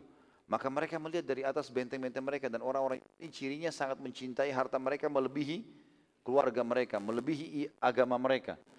Dalam kondisi mereka melihat ratusan pohon kurma mereka ditebangin, gitu kan. Maka orang-orang Yahudi ketakutan dan mereka berkata, bila Muhammad menebang pohon-pohon kurma kita, berarti walaupun kita menang nanti, akan habis juga harta kita semuanya. Maka lebih baik kita membayar jizya atau berdamai saja. Namun pada saat itu para pemimpin Yahudi menolak, tidak mau. Tentu di sini teman-teman sekalian perlu kita garis bawahi satu hal dulu. Tentu dalam Islam kalau kita lagi menyerang kita tidak boleh membakar, tidak boleh menebang pohon ya. Ada larangan itu. Dan ini sebagian ulama mengatakan penghususan keputusan Nabi SAW. Dan tujuan Nabi bukan ingin merusak, bikin merusak tanaman yang tidak ada dosanya gitu. Tapi Nabi SAW ingin menakut-nakuti Yahudi dan buktinya dari sekian ribu pohon yang ditebang oleh Nabi SAW cuma 400 saja. Sebagian ahli sejarah juga mengatakan bahwasanya yang ditebang oleh Nabi SAW dan para sahabat adalah pohon-pohon kurma yang tidak produktif. Jadi memang disuruh lihat para sahabat mana pohon yang tidak berbuah atau mungkin kemungkinan pohon ini karena sahabat tahu di Madinah mereka berkebun kurma. Ditebanglah pohon-pohon tersebut tapi Yahudi tidak tahu pohon itu yang mana yang ditebang. Intinya mereka lihat rubuh pohon-pohon kurma itu dan mereka ketakutan pada saat itu. Yahudi lalu mengatur strategi baru pada saat itu untuk menyerang muslimin. Mereka mengeluarkan kesatria mereka Kesatria yang pertama keluar namanya Marhab. Ya. Marhab ini keluar dan menantang muslimin untuk duel. Saat muslimin melihat Marhab yang keluar sendiri dari benteng, yang berarti memang mereka atau dia menantang untuk duel, eh, dan muslimin pada saat itu ya, menunggu siapa yang ditunjuk oleh Nabi SAW untuk keluar ya, melawan Marhab. Pada saat itu teman-teman sekalian, Saudara kandungnya Marhab ada yang bernama Haris. Waktu Marhab lagi keluar, depan pasukan muslimin lalu kemudian dia teriak, Hai muslimin siapa yang mau duel? Ini sebenarnya strategi perang Yahudi. Waktu muslimin melihat Marhab sendiri, oh berarti mau duel. Udah yang lainnya pada duduk. Tunggu Nabi SAW menunjuki siapa yang mau lawan nih. Biasa, orang duel itu sudah biasa gitu. Ternyata dalam kondisi seperti itu waktu muslimin sudah mulai istirahat duduk, Tunggu saja siapa yang siap Nabi tunjuk gitu. Saudaranya si Marhab namanya Harith. Tiba-tiba saja membuka pintu gerbang, kemudian menyerang muslimin pada saat itu. Dalam jumlah yang sangat besar. Dan mereka menyerang muslimin dan karena karena keadaan seperti itu, muslimin tadi banyak yang duduk dan tidak sangka dan pasukan muslimin berada dekat sekali dengan pintu gerbang mereka, maka mereka berhasil memukul mundur muslimin sampai berada di kemah Nabi wassalam. Setelah itu mereka mundur, waktu mereka sudah sampai ke kemah Nabi SAW, mereka melukai beberapa sahabat, lalu mereka kembali tiba-tiba ke dalam benteng, tutup lagi pintu gerbangnya. Setelah penyerangan Yahudi tersebut, Nabi SAW memerintahkan para sahabat istirahat sejenak. Ini karena tiba-tiba penyerangan dan cukup banyak yang luka. Salah seorang sahabat namanya Mahmud bin Maslamah radhiyallahu anhu. Mahmud bin Maslamah. Saudaranya Muhammad bin Maslamah. Mahmud bin Maslamah pada saat itu waktu Nabi SAW perintahkan agar pasukan istirahat, dia sempat melihat ada sebuah bangunan tua agak jauh sedikit dari perkemahan muslimin di luar benteng Yahudi. Sudah tidak dipakai bangunan itu. Dan sebagian bangunan sudah runtuh. Maka dia pun datang dan istirahat di bangunan itu. Kaum Yahudi waktu melihat Mahmud lagi istirahat sendirian, mereka bertanya satu sama yang lain, siapa yang bisa bunuh nih? Ini muslim satu ini sendiri, dia dia mengucilkan dirinya dari pasukan muslimin. Marhab tadi yang yang pura-pura menantang dua itu mengatakan saya akan lakukan itu. Maka dia pun keluar dia mengendap, mengendap, mengendap, akhirnya sampai berhasil tiba di bangunan tua tersebut dan muslimin pun tidak menyadarinya. Lalu tiba-tiba dia melemparkan batu yang besar ke kepalanya Mahmud ini radhiyallahu anhu lalu kemudian matilah Mahmud tadi terbunuh syahid dan dia termasuk syahid pertama yang terbunuh di perang Khaybar. Tentu di sini muslimin tidak terlalu banyak tahu tentang kejadian tersebut, gitu kan? Karena ini sembunyi-sembunyi. Dan waktu pasukan muslimin sudah mulai habis istirahat, Nabi SAW tradisinya sering menghitung mana sahabat, mana si fulan, mana si fulan. Ditemukan tanya, mana Mahmud? Mereka cari, mereka temukan ternyata mati, terbunuh. Dan waktu itu, waktu Marhab melarikan diri masuk ke dalam benteng setelah membunuh ini, sempat ada sahabat yang melihatnya. Dan ada yang mengatakannya Rasulullah kayaknya tadi Marhab yang membunuhnya. Para itu teman-teman sekalian, sebagian riwayat menukil, kalau Mahmud yang dipukul kepalanya oleh batu kemudian si Marhab ini lari, masih sempat lari kembali ke kemah muslimin. Ini riwayat yang lain. Namun di depan Nabi SAW dan para sahabat dia pun meninggal pada saat itu. Yahudi pada saat melihat keadaan muslimin sibuk dengan mengatur atau mengurus jenazahnya si Mahmud ini, mereka tiba-tiba menyerang muslimin dengan anak-anak panah yang sangat banyak sehingga muslimin tidak bisa istirahat sama sekali dan tersibukkan dengan anak-anak panah. Jadi zaman dulu itu teman-teman kalau anak panah lagi dilemparkan, mereka nggak bisa sama sekali, nggak bisa nunggu di dalam benteng, tidak bisa berada di atas kuda, mereka cuma bisa duduk, tanamkan perisai di depannya sambil membukukan badan supaya anak panah nggak kena. Nggak ada cara lain pada zaman itu. Maka seharian penuh orang Yahudi melemparkan anak-anak panah mereka ke arah muslimin. Sehingga muslimin tersibukkan dengan itu. Sampai jenazahnya Mahmud pun tidak sempat diurus sampai menjelang malam pada saat itu. Karena mereka terus melemparkan anak-anak panah mereka. Salah satu anak panah Yahudi sempat mengenai jari Nabi SAW tapi tidak disebutkan jari yang mana, apakah itu telunjuk, apakah itu jari, tapi salah satu jari Nabi SAW terkena dan terluka berdarah, kena anak panah, kena banyaknya anak panah yang dihujankan. Salah seorang sahabat bernama Khabbab bin Mundir radhiyallahu dia berkata, "Wahai utusan Allah, tempat ini kurang tepat untuk pasukan. Sungguh sangat terbuka dan mudah diserang. Sebaiknya kita segera pindah saja." Nabi SAW mengatakan, "Jangan sekarang." Karena Yahudi bisa berkata kita pengecut, biarin aja. Karena mereka sudah berhentikan juga anak panahnya. Sepanjang hari muslimin hanya tersibukkan menangkis serangan panah-panah Yahudi sampai malam hari tiba, Yahudi memberhentikan serangan mereka, maka Nabi SAW memerintahkan agar pasukan pindah lokasi yang lebih aman daripada jangkauan anak panah tadi. Itu mundur ke belakang. Keesokan harinya Nabi SAW mengeluarkan instruksi, tidak boleh ada yang menyerang dan melakukan kecuali dengan izin Nabi SAW. Sabar. Walaupun sudah diserang kemarin, sabar. Yahudi perlu mengeluarkan beberapa kesatrianya, seakan-akan akan duel lagi. Namun muslimin menunggu instruksi Nabi wassalam. Salah satu sahabat teman-teman sekalian dan ini perlu digarisbawahi pentingnya mematuhi instruksi pemimpin, tidak boleh melanggar. Walaupun kita semangat betul mau dapat mati syahid, kalau dilarang serang jangan serang dulu. Kalau mau mati syahid di tempat kita pun Allah akan kasih kalau memang Allah mau akan ada lolos senjatanya atau pelurunya kalau kita zaman sekarang.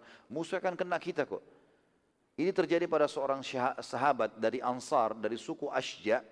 Tiba-tiba pada saat dia lihat ada beberapa Yahudi, ada dua tiga Yahudi keluar mau duel. Maka tiba-tiba Nabi bilang, jangan ada yang keluar kecuali saya izinkan. Dia tiba-tiba kena semangatnya dia maju. Akhirnya dia sendirian dia serang tiga orang itu. Maka yang terjadi adalah dia terbunuh orang ini.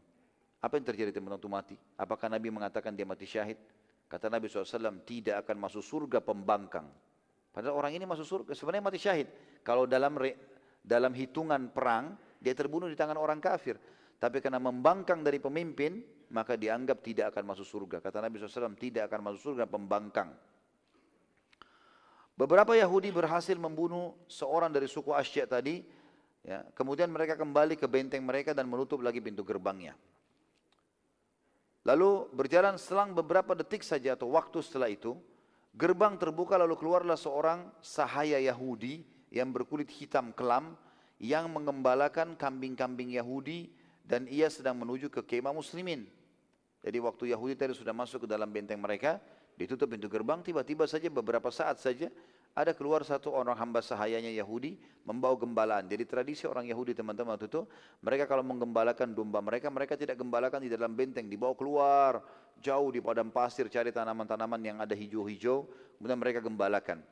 Tapi ternyata si hamba sahaya Yahudi ini bukan mau mengembalakan domba. Dia membawa domba tersebut lalu kemudian dia menuju ke pasukan muslimin. Dan menemui Nabi SAW dan berkata, aku akan masuk Islam dan aku sangat mengakui anda sebagai nabi. Ya. Lalu kemudian orang itu pun syahadat. Orang tersebut berkata, wahai utusan Allah, apa yang harus aku lakukan dengan gembalan ini? Apakah anda akan mengambilnya sebagai harta rampasan perang? Kata Nabi SAW, kami demi Allah tidak akan mengambil amanah. Ya. Ini juga hukum lain teman-teman sekalian, kalau yang jadi rampasan perang adalah sesuatu yang kita serang dan kita dapatkan. Tapi sesuatu yang tiba-tiba saja datang kepada kita tanpa sebab, ini tidak dihitung ghanimah. Ya. Apalagi kalau dasarnya itu amanah dititipkan oleh seseorang seperti kasus sahabat ini. Dia masuk Islam. Lalu kata Nabi SAW, dia bilang, Ya Rasulullah, apakah domba-domba saya Yahudi ini akan jadi ghanimah kalian? Kata Nabi SAW, kami tidak akan mengambil amanah. Kembalikanlah kepada orangnya. Orang tersebut berkata, Ya Rasulullah, kalau aku kembali kepada mereka, mereka pasti sudah tahu sekarang aku masuk Islam karena mereka lihat dari atas benteng aku menuju ke pasukan kalian. Maka pastikan mereka akan membunuhku nantinya. Lalu kata Nabi SAW, arahkan saja domba-domba mereka ke benteng mereka, maka pasti Allah akan sampaikan. Kata para sahabat, demi Allah dalam hadis Bukhari kami melihat orang itu menggiring domba tersebut hanya beberapa langkah, mendorongnya, mengarahkan ke pintu gerbang Yahudi dan ternyata domba tersebut menuju ke pintu gerbang sampai orang-orang Yahudi dan para sahabat menyaksikan sendiri seakan-akan mereka berkata domba itu sedang digiring oleh pengembalanya. Dibukalah pintu gerbang lalu masuklah domba-domba tersebut. Pada pagi itu si budak tadi ya, yang ikut masuk yang masuk Islam ikut berperang dan subhanallah terbunuh pada hari itu juga. Yang tadi baru syahadat maka dia ikut berperang, kena anak panah Yahudi, maka dia juga mati syahid, terbunuh. Kata Nabi SAW untuk lihat jenazahnya, siapa yang ingin melihat penghuni surga yang tidak pernah sholat satu rakaat pun, maka lihatlah orang ini. Dan sekarang sedang bersama dengan dua bidadari yang sedang mendampinginya. Dan ini hadis sahih menyebutkan masalah itu. Dan ini juga sesuai dengan hadis Nabi SAW, waktu itu keluar juga hadis Nabi SAW, demi zat yang ubunku dalam genggamannya, sesungguhnya seseorang di antara kalian lebih dekat dengan surganya dibandingkan tali sendalnya dan seseorang dari kalian lebih dekat dengan nerakanya daripada tali sendalnya sendiri. Artinya, seseorang kalau menjalankan perintah Allah menerima, meninggalkan larangan, istiqamah, mati masuk surga. Dekat sekali surga itu, tinggal patuh saja selesai. Dan orang juga dekat sekali dengan neraka maksiat. Dia zina, dia ke diskotik, dia ke bar, memabukan, tabrakan mati masuk neraka. Ya, begitu dekatnya dia dengan nerakanya. Maka keluar sabda Nabi SAW justru karena kasusnya orang ini, kasusnya sahabat tadi. Kita masuk teman-teman sekalian ke dalam hal yang lebih dalam lagi tentang masalah perang Khaybar ini adalah pembebasan benteng Yahudi. Mulailah benteng-benteng Yahudi, setelah itu dibebaskan oleh muslimin. Yang pertama, pembebasan benteng Naim. Pembebasan benteng Naim. Pasukan muslimin lalu mulai mengepung benteng yang pertama Yahudi bernama benteng Naim. Ini pasukan ini benteng yang pertama dan ini benteng yang muslimin berada di depannya pas. Peperangan terus saja berlanjut sampai 10 hari waktu itu namun belum ada keberhasilan ditampu oleh muslimin. Peperangan ini dengan cara saling melempar anak panah saja juga beberapa muslimin berusaha memanjati benteng Yahudi tapi belum berhasil.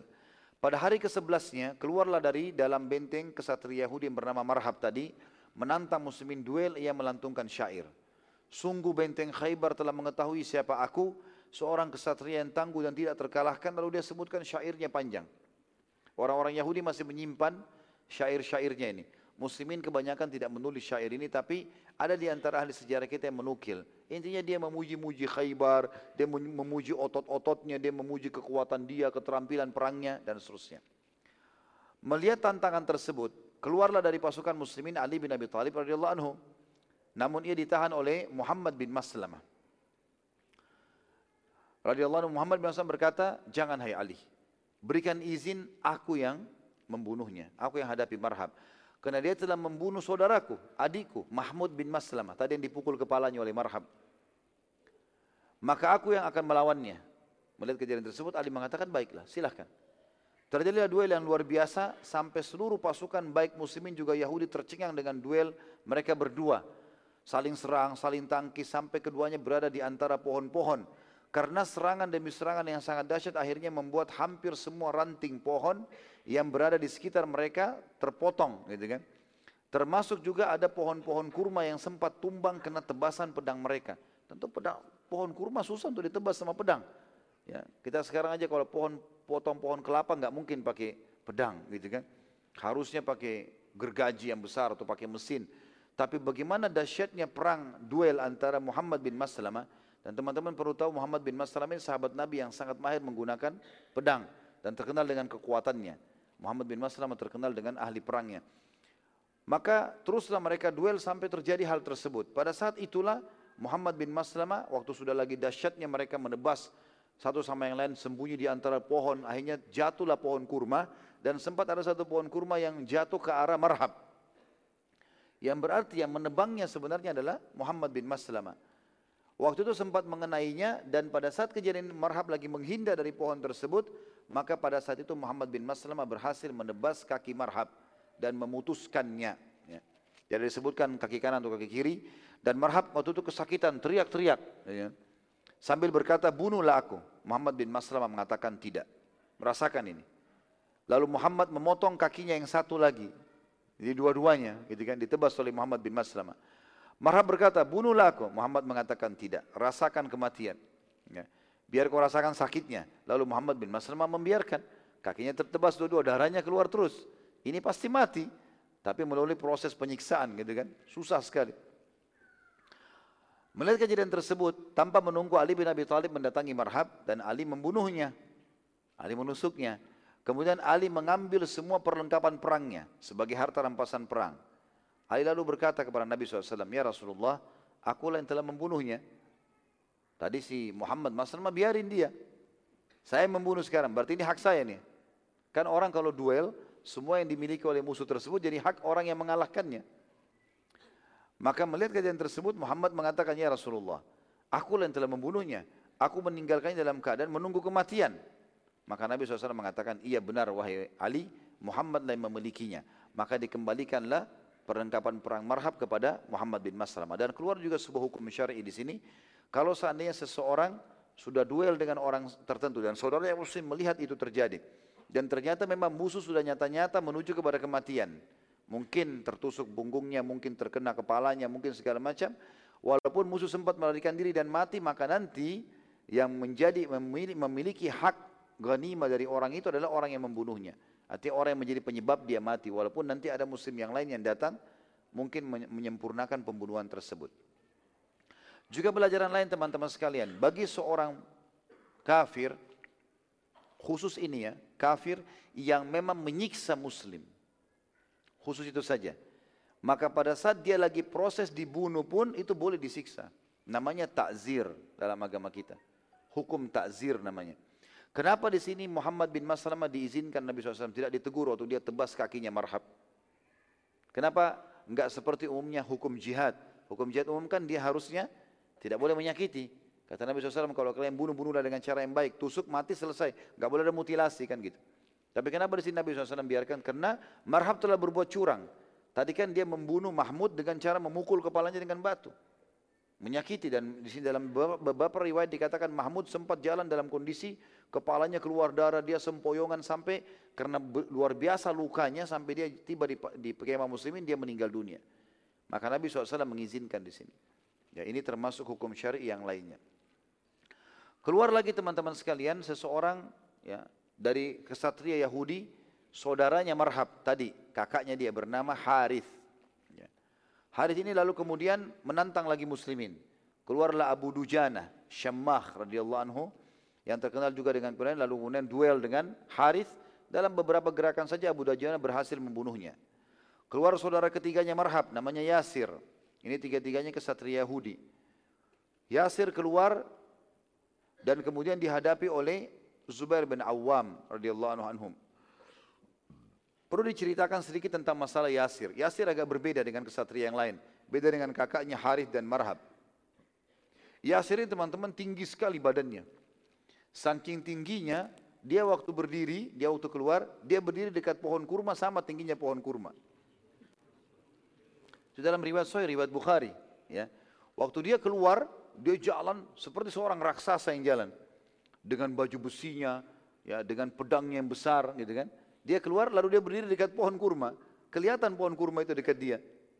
Maka waktu dia dekat dengan pohon kurma itu Nabi SAW sendiri keluar lalu mengatakan ya pada saat itu Nabi mengatakan Subhanallah orang ini sangat tinggi. Apakah tingginya mencapai lima hasta?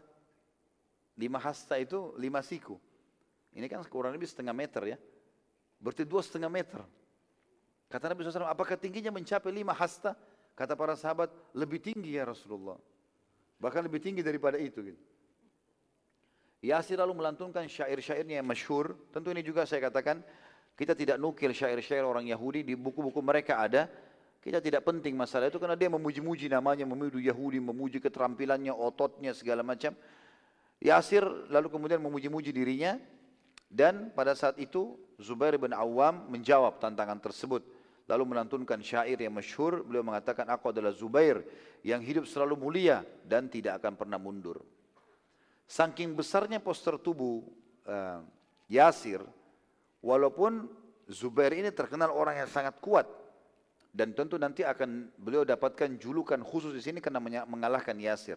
Sofia binti Abdul Muttalib kalau teman-teman masih ingat ini di perang Ahzab yang membunuh mata-mata Yahudi yang akan masuk ke benteng muslimin yang ada wanita dan anak-anak adalah Sofia, tante Nabi SAW. Ini tante Nabi, kakaknya Abdullah.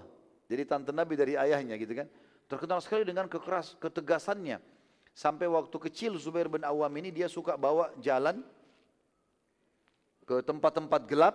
Kalau Zubair nangis dibiarin sama dia. Lalu kemudian ditanya oleh sukunya, kenapa Sofia kau buat seperti ini? Dia bilang biar dia jadi pemberani. Dan memang Zubair radhiyallahu anhu terkenal dengan keberanian luar biasa. Nanti kita akan lihat juga dalam perang Hunain atau perang Hawazim, itu waktu pasukan muslimin datang, orang-orang Hawazim tidak ada yang takut sama muslimin. Berani.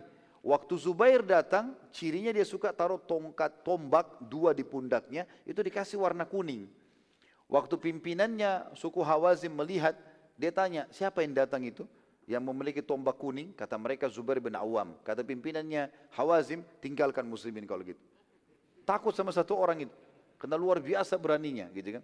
Salah satu cirinya dia paling suka, Zubair paling suka ini kalau musuh lagi berhadapan sama muslimin, maka dia tunggu muslimin di belakang, dia di depan musuh. Jadi ini pasukan musuh dia di depannya sambil melihat muka-muka mereka. Begitu takbir dia serang sendirian.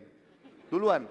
Dia tembus sampai ke belakang, sudah jebol sampai ke belakang, dia berhasil, dia kembali lagi. Bawa ganima, bawa kuda, bawa apa gitu. Jadi nggak ada yang berani sama dia. Gitu. Luar biasa beraninya. Tapi walaupun keberanian begitu, Sofia radhiyallahu anha, ibunya sempat mendatangi Nabi SAW mengatakan, Ya Rasulullah, walaupun anakku pemberani, aku khawatir orang ini membunuh anakku. Artinya luar biasa besarnya. Dikatakan dalam sebuah riwayat, dalam beberapa asar menyebutkan, waktu Zubair berdiri, Zubair hanya sampai di perutnya atau dekat dengan dadanya si Yasir. Gitu kan? Jadi orangnya dua setengah meter gimana? Seperti tembok ini mungkin. Ya, Jadi luar biasa tingginya. Maka kata Nabi SAW, tidak usah khawatir. Sesungguhnya setiap Nabi memiliki pembela. Dan pembelaku adalah Zubair. Allah akan berikan dia kemenangan. Gitu kan. Maka akhirnya pada saat itu pun tentu ada riwayat yang menyebutkan tidak tersebutkan hadis ini kecuali setelah Zubair membunuh Yasir. Maka Nabi SAW mengatakan tidak usah khawatir hai Sofia. Karena anakmu yang akan membunuh dia insya Allah. Maka terjadilah perang tanding yang sangat sengit dan perang tanding ini lebih sengit daripada peperangan tadi sebelumnya, gitu kan? Sampai-sampai dikatakan debu berterbangan di sana sini, gitu kan? Dan tidak terlihat lagi mana Zubair dan mana Yasir karena banyaknya debu yang, terse yang tersebar sana sini. Dan Yasir ini setiap kali menghantamkan pedangnya ke arah Zubair dan Zubair berhasil menghindar, pasti pedangnya itu melengket di tanah yang sudah dipukul, kena kerasnya. Dan kalau dihantamkan ke batu maka akan hancur batu itu. Terus saja terjadi duel tersebut dan Zubair bin Awam memiliki satu strategi yang unik di sini. Dia tahu musuhnya besar dan kuat, maka dia tidak pernah menangkis. Dia membiarkan saja musuhnya terus ya, melakukan serangan-serangan, dia cuma menghindar. Sampai dia melihat kekuatan Yasir sudah berkurang. Karena setiap pukulannya serak ingin membunuh. Jadi sering kali pedangnya pun terhantam ke batu hancur. Dan melengket. Waktu mau dicabut pun Zubair biarkan. Gak diganggu. Dibiarin dicabut sama dia. Diserang lagi, terus begitu. Dan Zubair terus saja melakukan hal tersebut. Sampai setelah dia melihat ternyata keletihan mulai terlihat pada diri Yasir. Maka Zubair pun berdiri pas ya bertepatan di hadapan Yasir. Kemudian dia melemparkan tombaknya berada di antara dua matanya Yasir. Padahal sudah lemah, ya, sudah merasa lega, apa agak lemah, kemudian Zubair berdiri lalu menombak di antara dua matanya. Dan tombak Zubair tembus ke kepala belakangnya. Gitu kan. Maka pada saat itu pun Zubair takbir dan Nabi SAW takbir. Lalu beliau bersabda, sesungguhnya setiap Nabi memiliki pembela atau penjaga khusus. Kalau kita bodyguard, gitu kan. Dan penjagaku adalah Zubair. Setelah itu ternyata masih keluar lagi ya seorang kesatria Yahudi yang lainnya bernama Amir. Dan orang ini dihadapi oleh Ali bin Abi Thalib tapi orangnya tidak punya keterampilan. Maka dikalahkan oleh Ali bin Abi Thalib dalam seketika. Keluar lagi pimpinan Yahudi yang lain bernama Usaid. Juga mau duel. Karena di dalam di dalam di dalam benteng Yahudi rupanya tersebar berita, tuh ahli surga, tuh ahli surga yang sudah mati-mati tuh. Padahal masuk neraka tentunya ya. Cuma seperti itulah motivasinya. Maka mereka berlumba-lumba keluar. Keluar lagi Usaid. Dihadapi oleh Muhammad bin Maslama. Dan Muhammad Maslama juga radhiyallahu membunuhnya. Pada saat sudah banyak semua kesatria Yahudi yang keluar tidak ada yang menang. Apalagi ini kesatria yang mereka unggulkan. Maka orang Yahudi memberhentikan perang tanding. Tidak ada lagi. Kemudian mereka kembali melakukan strategi yang pertama yaitu menyerang muslimin dengan anak-anak panah. Dan sekali lagi muslimin tidak ada cara lain kecuali harus menangkis dengan perisai-perisai mereka dan tidak bisa buat apa-apa kalau sementara anak panah lagi banyak terserang. Pada malam sebelum pembebasan Khaybar, ada seorang Yahudi yang keluar dari benteng dan tertangkap oleh Umar bin Khattab radhiyallahu anhu yang merupakan ya pemimpin keamanan pada malam itu. Umar lalu segera mau membunuhnya, namun dia berkata, "Sabar dulu. Jangan bunuh aku dulu, tapi pertemukan aku dengan Nabi kalian. Maka Umar pun membawanya ke arah Nabi SAW di kemahnya lalu Nabi SAW tanya, ada apa denganmu? Kenapa ingin bertemu denganku? Dia mengatakan di dalam benteng Yahudi ini sangat banyak pasukan, besar jumlahnya, senjatanya lengkap, persiapan makanan dan minuman cukup untuk bertahun-tahun. Maka aku pastikan kalau engkau tidak akan bisa membuka khaybar. Nabi SAW dengar tersenyum melihat ini. Lalu Nabi mengatakan, apa kau mau coba takut-takuti aku? Kata orang itu, tidak. Tapi aku minta keamanan. Karena kami yakin kalau engkau pasti akan membuka khaybar. Lihat khianatnya Yahudi. Tadi dia takut-takuti muslimin, dalam benteng ada ini, ada itu, ada ini. Kata Nabi dengan satu kalimat, apa kau mau coba-coba takut-takuti aku? Dia bilang tidak, saya cuma minta keamanan. Gitu kan. Waktu dibalas gertakannya jadi takut dia. Karena kami yakin kau akan buka Khaybar. Tadi dia bilang kau tidak akan bisa buka. Dia mau pancing saja. Karena kami temukan itu, apa kata Yahudi? Riwayat sahih ini ya. Itu kami temukan tertulis dalam Taurat. Dan semua Yahudi tahu hal tersebut. Kalau kami akan diusir dari Madinah, kami akan menuju ke Khaybar dan kami akan dikalahkan juga olehmu di sini. Gitu kan. Jadi bodohnya mereka tahu kebenaran tapi tolak. Aku hanya ingin agar aku dan seluruh keluargaku juga hartaku aman. Lihat Yahudi bagaimana pikirin dirinya. Terakhir-terakhir juga nggak ada bela Yahudi, bohong semuanya. Mereka pilih, pilih diri, belain dirinya sendiri dan hartanya. Maka Nabi SAW mengatakan, baiklah, engkau dapat keamanan, silahkan. Kalau kau sudah minta keamanan, dikasih. Nabi SAW setelah melihat ketakutan orang tersebut, mengetahui kalau seluruh yang di dalam benteng sebenarnya merasakan hal yang sama. Berarti dalam benteng begini semua keadaannya ini, sama orang ini. Ini salah satu kesimpulan dari Nabi SAW. Juga Nabi SAW melihat belum ada sahabat yang memimpin peperangan berhasil menembus Khaybar. Waktu itu sudah 14 hari mengepung, maka beliau mulai bersabda pada malam itu sesuai dengan wahyu tentunya. Yang kata Nabi SAW, Aku akan memberikan besok bendera perang yang akan memenangkan kepada seseorang yang akan memenangkan peperangan. Yang mana ciri khasnya orang itu, dia mencintai Allah dan Rasul dan Allah dan Rasul juga mencintainya. Maka Umar bin Khattab berkata, demi Allah, aku belum pernah mengharapkan jabatan kecuali pada malam itu. Karena predikat ini luar biasa. Predikatnya adalah pasti orang itu menang. Dan ditambah lagi, dia mencintai Allah dan Rasulnya. dan Allah dan Rasul juga mencintainya. Ada jaminan itu.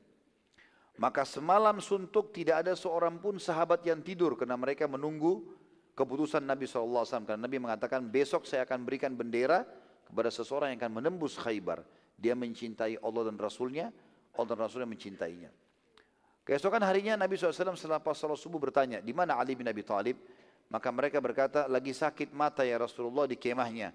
Kata Nabi SAW, bawalah kepadaku. Lalu Nabi tanya, ada apa wahai Ali? Kata Ali, ya Rasulullah, demi Allah, aku tidak bisa melihat lembah juga gunung. Mana lain adalah aku tidak bisa melihat mana gelap, mana terang. Jadi mata Ali bin Thalib seperti orang yang buta, bengkak dan tidak bisa lihat apa-apa.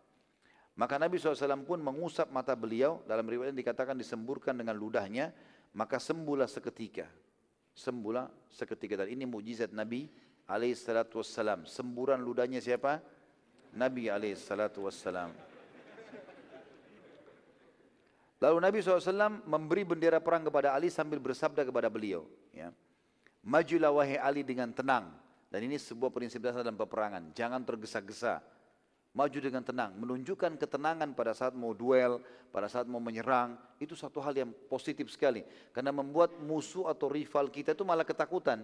Enggak jelas strateginya. Kalau orang buru-buru, tergesa-gesa, kelihatannya orang ini mungkin gampang dikalahkan. Maka Nabi titip pesan, maju dengan tenang dan ingatlah, bila Allah memudahkan di tanganmu hidayah, satu orang jauh lebih baik daripada unta betina merah. Artinya, coba tawarkan Islam dulu mereka. Riwayat lain dikatakan, kata Nabi SAW, majulah wahai Ali, tawarkanlah dengan tenang, tawarkanlah kepada mereka Islam. Kalau mereka nolak, baru tawarkan jizyah. Kalau mereka tolak, barulah perangi mereka. Kalau seandainya engkau menjadi penyebab mereka bawa dapat hidayah, satu orang saja sudah lebih baik daripada unta betina merah. Ini maksudnya harta yang paling mahal pada saat itu. Maka majulah Ali radhiyallahu anhu menuju ke benteng lalu tiba-tiba pasukan Yahudi keluar menyerang seperti biasa lalu segera kembali ke dalam benteng. Pada saat itu Ali bin Abi Thalib mengatur strategi. Melihat pas caranya Yahudi begini, Ali bin Abi Thalib berkemah di depan muslimin, muslimin di belakang. Lalu Ali bin Abi Thalib mengatur seakan-akan mereka berkemah, ditancapkan kemah-kemah, tapi dekat sekali dengan pintu gerbang. Orang-orang Yahudi bingung semua. Kok bisa seperti ini? Nabi SAW biarkan pasukan inti di belakang. Ali cuma dengan beberapa orang saja radhiyallahu anhum. Maka Ali bin Abi Thalib membuat seakan-akan itu. Seperti itulah. Lalu keluarlah pasukan Yahudi. Padahal Ali sudah atur sama pasukannya. Prajuritnya. Apa yang dia bilang? Ini instruksinya tentunya pada saat itu. Jangan kalian melawan. Kalau mereka serang, jangan melawan. Mundur saja. Biarin mereka semangat untuk menyerang kita. Mundur terus sampai dekat pasukan inti muslimin. Nanti setelah itu kita baru serang mereka. Sehingga mereka jauh dari pintu gerbangnya. Maka yang terjadi pada saat itu teman-teman sekalian strategi Ali bin Thalib jadi. Ya, dan ini luar biasa, jitu sekali strateginya. Dia membiarkan orang Yahudi menyerang sampai kemah-kemahnya yang dibangun tadi diruntuhin oleh Yahudi. Ya, sebagian ada domba di situ ditaruh seperti orang lagi mau berkemah, diambil oleh Yahudi, Kemudian pasukan Ali pukul, dipukul mundur, tangkis mundur, tangkis mundur sampai pasukan Yahudi yang menyerang ini intinya menyerang sampai ke perkemahan muslimin. Setelah itu Ali baru bertakbir dan menyerang balik. Dan gara-gara ini akhirnya Ali bin Abi Thalib berhasil berhasil menyerang mereka dan beberapa pasukan muslimin ikut bergabung dan akhirnya sampai sekelompok Yahudi tadi itu yang merupakan pasukan inti mereka terkalahkan dan mereka tidak berhasil kembali ke pintu gerbang. Waktu mereka terpukul mundur dan banyak yang jadi korban, sempat penjaga pintu gerbang membuka pintu gerbangnya. Mereka pikir pasukannya akan bisa masuk. Ternyata yang sampai sana adalah pasukan Ali radhiyallahu anhum. Dan gara-gara ini akhirnya benteng Naim ini takluk di tangan muslimin. Mereka semua melarikan diri pada saat itu membuka pintu gerbang dari belakang. Mereka pindah ke benteng yang kedua. Namanya benteng Sa'ab ibn Mu'ad. Sa'ab ibn Mu'ad.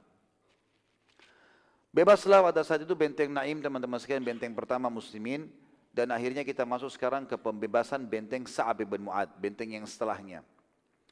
Umumnya Yahudi berhasil melarikan diri ke benteng Sa'ab bin Mu'ad, pasukan muslimin kemudian kembali memindahkan pasukan intinya. Jadi benteng sekarang Naim sudah dikuasai.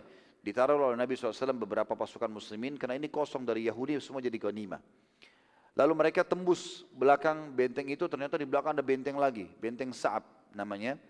Maka muslimin mengepung lagi di sana. Benteng Sa'ab ini adalah benteng yang paling banyak makanan dan mereka pada saat itu memang yang mensubsidi makanan ke benteng Naim, yang benteng pertahanan pertama itu adalah benteng Sa'ab ini. Dan kebetulan pada saat itu subhanallah orang muslimin kehabisan bekal makanan. Karena sudah mengepung sekitar 14 hari. Bekal makanan mereka habis. Mereka tidak sangka kalau menunggu sampai sebanyak itu. Kuasa Allah SWT. Walaupun Allah sudah janjikan kemenangan teman-teman sekalian. Tapi muslimin disuruh berikhtiar. Ya, makanya kalau kita pun mengatakan, oh Nabi SAW bersabda, Allah tidak turunkan penyakit kecuali Allah turunkan obat bersamanya maka berobatlah hamba-hamba Allah. Berarti kalau kita berobat kita pasti sembuh langsung pada saat itu tidak teman-teman sekalian. Allah SWT memang menciptakan ada proses. Kita kalau lapar kita harus ma makan dulu cari makanan kunyah dulu telan dulu baru laparnya hilang. Capek kita tidur dulu berapa waktu baru kemudian kita bangun capeknya hilang. Haus juga begitu minum dulu kemudian baru dahaganya hilang. Dan seterusnya. Memang ada prosesnya. Kita walaupun minta sama Allah supaya siang pagi hari begini ya Allah datangkan malam tetap prosesnya harus tunggu sampai malam datang. Walaupun malam itu akan datang ya kan seperti itulah. Maka ini kita lihat Allah SWT menjanjikan dalam surah Al-Fatih tadi pasti menang. Tapi melalui proses. Jari Nabi SAW sempat luka, ada sahabat yang mati syahid, gitu kan? Duel dengan orang Yahudi dulu, gitu. Seperti itulah. Maka pada saat itu teman-teman sekalian, Nabi SAW didatangi oleh sebagian muslimin. Mereka berkata, Ya Rasulullah, sungguh, waktu itu ada suku Aslam namanya, suku yang bergabung dengan Nabi SAW, eh, mengatakan, Ya Rasulullah, sungguh kami kelaparan, tidak ada makanan, habis.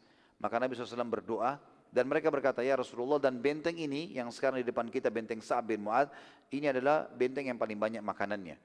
Maka Nabi SAW berdoa mengatakan, ya Allah bukakanlah untuk kami, untuk muslimin, benteng yang paling banyak makanannya. Pada saat itu, teman-teman sekalian, di benteng Yahudi ini, benteng Sa'ab kebetulan, keluar seseorang yang bernama Yusha. Yusha ini minta duel melawan muslimin dan seorang sahabat yang mulia Khabbab bin Muntir radhiyallahu anhu mengalahkannya. Juga beberapa kesatria Yahudi yang lain sempat keluar tapi umumnya buku-buku sejarah kita tidak sebutkan nama-nama mereka dan juga dikalahkan oleh muslimin. Tapi belum bisa ditembus benteng karena mereka cuma keluar satu orang ditutup itu gerbang. Mati ya sudah. Gitu. Keluar lagi satu begitu. Sampai lima enam orang kalah benteng tetap ditutup. Muslimin belum bisa. Mau manjat ke atas benteng, benteng saap ini dilumurin dengan minyak. Sehingga kalau mau dipegang, mau dimanjatin licin. Gitu kan? Muslimin belum punya tangga pada saat itu, belum punya alat-alat. Nanti kita lihat dari benteng-benteng Yahudi ini baru muslimin dapat banyak sekali peralatan-peralatan perang. Dan mereka baru mengenal peralatan perang itu. Pada saat itu muslimin kesulitan. Mereka mendekat sedikit dipanahin anak panah. Jadi luar biasa nggak bisanya. Maka yang terjadi pada saat itu teman-teman sekalian karena laparnya lewatlah beberapa ekor keledai liar. Ya, keledai tidak ada pemiliknya. Maka para sahabat menangkapinya dan akhirnya menyembelihnya. Waktu itu keledai masih halal ya. Maka para sahabat kemudian menyembelihnya lalu memasaknya. Maka semua ya alat-alat masaknya muslimin jumlahnya puluhan pada saat itu. Semuanya ada masakannya. Nabi cium bawa masakan. Maka Nabi SAW datang. Lalu bertanya, apa semua ini? Kenapa panci-panci masakan ini semua penuh? Kata para sahabat, ya Rasulullah, ini keledai. Allah utus kepada kami. Gak ada pemiliknya, ini bukan punya Yahudi. Lewat di padang pasir kami tangkapin, sudah lapar ya Rasulullah. Maka kami memasaknya. Nabi SAW lalu mengatakan tidak boleh. Karena Allah telah mengharamkan keledai. Daging keledai nggak boleh. Dan pada saat itu juga Nabi SAW mengharamkan semua hewan darat yang bertaring dan semua burung yang menyerang dengan pelatuknya. Jadi hadis pengharaman ini keluar di Khaybar. Maka luar biasanya para sahabat teman-teman padahal waktu itu mereka lagi sangat kelaparan, maka mereka rame-rame membalikkan panci-panci tersebut dan menuang dan tidak ada satu orang pun yang menyentuh daging padahal mereka sudah sangat kelaparan. Kaum Yahudi teman-teman dalam benteng selalu siaga dengan anak-anak panah mereka yang sangat banyak. Mereka memiliki banyak sekali gembalaan dalam benteng namun makan, makanan gembalaan mereka ini itu adanya di luar benteng. Betul memang mereka hidup dalam benteng, mereka punya persiapan segala macam. Tapi mereka punya domba-domba, nggak bisa mereka kasih makanan dalam benteng, nggak ada rumput-rumputnya. Mereka harus keluarin pengembala-pengembala mereka dari budak-budak sahaya mereka. Kalau pagi dibuka pintu gerbang, lalu kemudian mereka pengembala itu pergi bawa domba-domba, nanti kembali di sore hari. Seperti itulah. Para hadirin teman-teman sekalian, mereka membuka di pagi harinya benteng dan membiarkan para gembala pergi, maka muslimin kelaparan. Pagi hari, kemarin masak keledai nggak boleh makan. makanan sudah habis. Lihat domba-domba Yahudi lewat, gitu kan. Dan ada hamba sahaya yang menjaga itu. Maka Nabi SAW waktu itu melihat keadaan muslimin lalu berkata, Siapa di antara kalian yang bisa mengambil domba itu? Ambil beberapa ekor domba bawa ke sini. Maka ada satu sahabat namanya Abu Ka, Abu Dabs. Abu Dabs radhiyallahu anhu sahabat memang dia pengembala domba di di Madinah dan dia tahu bagaimana cara menangkap domba, gitu kan. Maka dia bilang saya Rasulullah. Para sahabat menceritakan dalam riwayat sahih Abu Dabs waktu itu, waktu diizinkan Nabi SAW, mereka bilang kami melihat mengendap-endap seperti singa yang mau memangsa. Dan pada saat dia sudah mendekati domba-domba tersebut, tiba-tiba dia lari dengan sangat cepat, lalu mencekik dua ekor domba dengan tangannya kiri kanan. Kemudian mengangkat domba tersebut sehingga domba itu mengangkat kedua kakinya, lalu ditarik lari bersama dia. Sehingga domba itu berlari dengan kaki belakangnya. Dan saking cepatnya, tiba-tiba saudara di pasukan muslimin. Gitu kan. Dan uh, pemilik do, gembala domba itu pun tidak bisa menahannya. Satu orang saja datang. Kemudian lalu disembelilah domba tersebut dan kemudian dimakan oleh muslimin. Tentu di sini kalau ada yang bertanya, kenapa cuma satu orang Ustaz? Kenapa enggak semuanya? Ahli sejarah membahas itu. Mengatakan karena waktu ternyata Abu Dabs berhasil membawa lari, orang Yahudi tahu dari atas.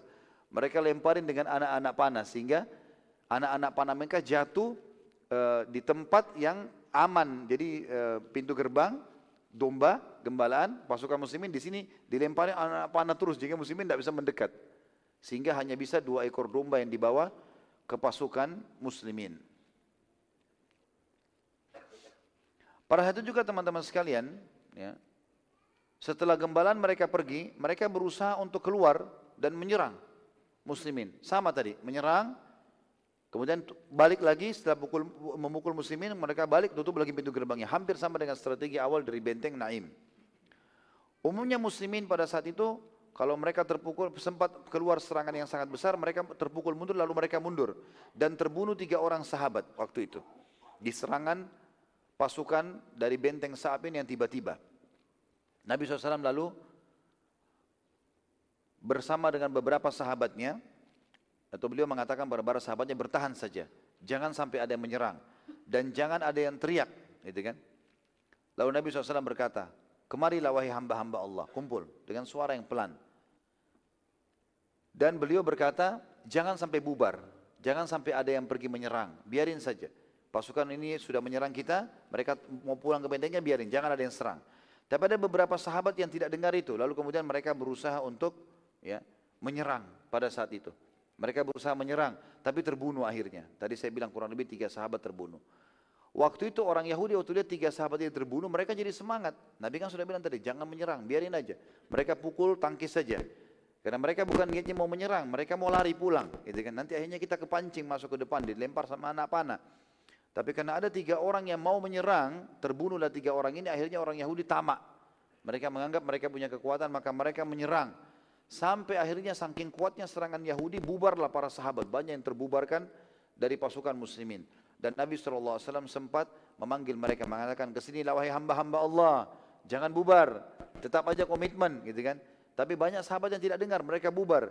Lalu Nabi SAW panggil dengan suara keras, wahai orang-orang yang telah membaiat di bawah pohon, berkumpullah. Mana bayat kalian di Hudaybiyah? Kalau kalian akan hidup mati untuk Allah dan Rasulnya, Mendengar panggilan tersebut, maka para sahabat segera kembali di sekitar Nabi alaihi salatu wassalam. Kemudian muslimin terus saja membela bersama Nabi SAW sampai mereka berhasil memukul mundur Yahudi. Dan pada saat itu tiga korban muslimin berhasil dimakamkan setelah Yahudi terpukul mundur ke pintu gerbang mereka. Tapi tentu juga belum bisa karena pintu gerbang habis itu ditutup lagi. Kaum Yahudi banyak yang melarikan diri ya pada saat itu maksudnya masuk ke dalam benteng namun Nabi SAW mengingatkan muslimin ingat strategi Ali tadi. Sekarang pasukan Yahudi ini sudah terlanjur karena semangat tadi berhasil membunuh tiga orang, mereka sudah sampai ke perkemahan muslimin. Dan berhasil memukul mundur muslimin. Sekarang muslimin terkocar kacir. Waktu Nabi panggil mereka, hai penduduk, hai peng, uh, di bawah pohon, kumpullah, kumpullah mereka semua. Waktu mereka kumpul teman-teman sekalian, maka muslimin sekarang menghadapi orang Yahudi. Dan Yahudi jauh dari pintu gerbangnya. Waktu mereka lihat muslimin berkumpul kembali, mereka mau melarikan diri. Nabi SAW suruh kejar. Kejar sekarang. Kita punya kesempatan untuk bisa membenteng itu. Dan banyak orang Yahudi yang jadi korban gara-gara itu kemudian waktu mereka e, mendekati pintu gerbang, dibuka pintu gerbang untuk menyelamatkan Yahudi ternyata tidak berhasil. Dan strategi Ali bin Abi Thalib yang awal berhasil. Nabi SAW dan pasukan masuk ke dalam benteng Sa'ab. Dan pada saat itu akhirnya orang Yahudi melarikan lagi dari pintu belakang mereka, pindah ke benteng yang ketiga namanya benteng Zubair. Ya ini nama-nama pimpinan mereka tentunya. Pada saat itu Nabi SAW pun akhirnya menguasai benteng yang kedua. Ya. Namanya benteng Sa'ab dan pada saat itu tentunya muslimin menemukan banyak sekali makanan. Dan terutama yang paling banyak di benteng ini adalah kendi-kendi khamar. Kendi-kendi khamar. Ya. Dan Yahudi ini terkenal adalah orang yang sangat gemar dengan khamar. Walaupun mereka tahu haram dalam agama mereka. Dan saking gemarnya, mereka sangat tahu bagaimana membuat khamar yang terbaik memendamnya di tanah dan segala dan sampai sekarang pengusaha khamar kan orang-orang Yahudi gitu. Ya. Yang jelas teman-teman sekalian, ada kualitas khamar yang terbaik pada zaman itu. Tidak perlu antum tahu lah gitu kan. Intinya ada khamar yang terbaik pada zaman itu. Kemudian khamar ini ditaruh di kendi-kendi yang besar. Gitu. Ada satu sahabat Nabi, diutus oleh Nabi SAW namanya Abdullah. Abdullah ini gemar sekali khamar dulu. Dan sebelum masuk Islam dia suka kumpul-kumpul sama Yahudi di Madinah, mabuk-mabuk sama mereka. Dia juga tahu kualitas khamar yang paling bagus yang ini. Tapi ini orang sudah taubat gitu kan. Waktu dia datang ke situ, dia dulu pecandu khamar sebelum taubat masuk Islam. Dia lihat kendi-kendi khamar ini. Ditutup sama kain-kain. Begitu dibuka, tercium baunya. Dia ingat masa dulu. Gitu. Dalam riwayat ini dikatakan dia minum.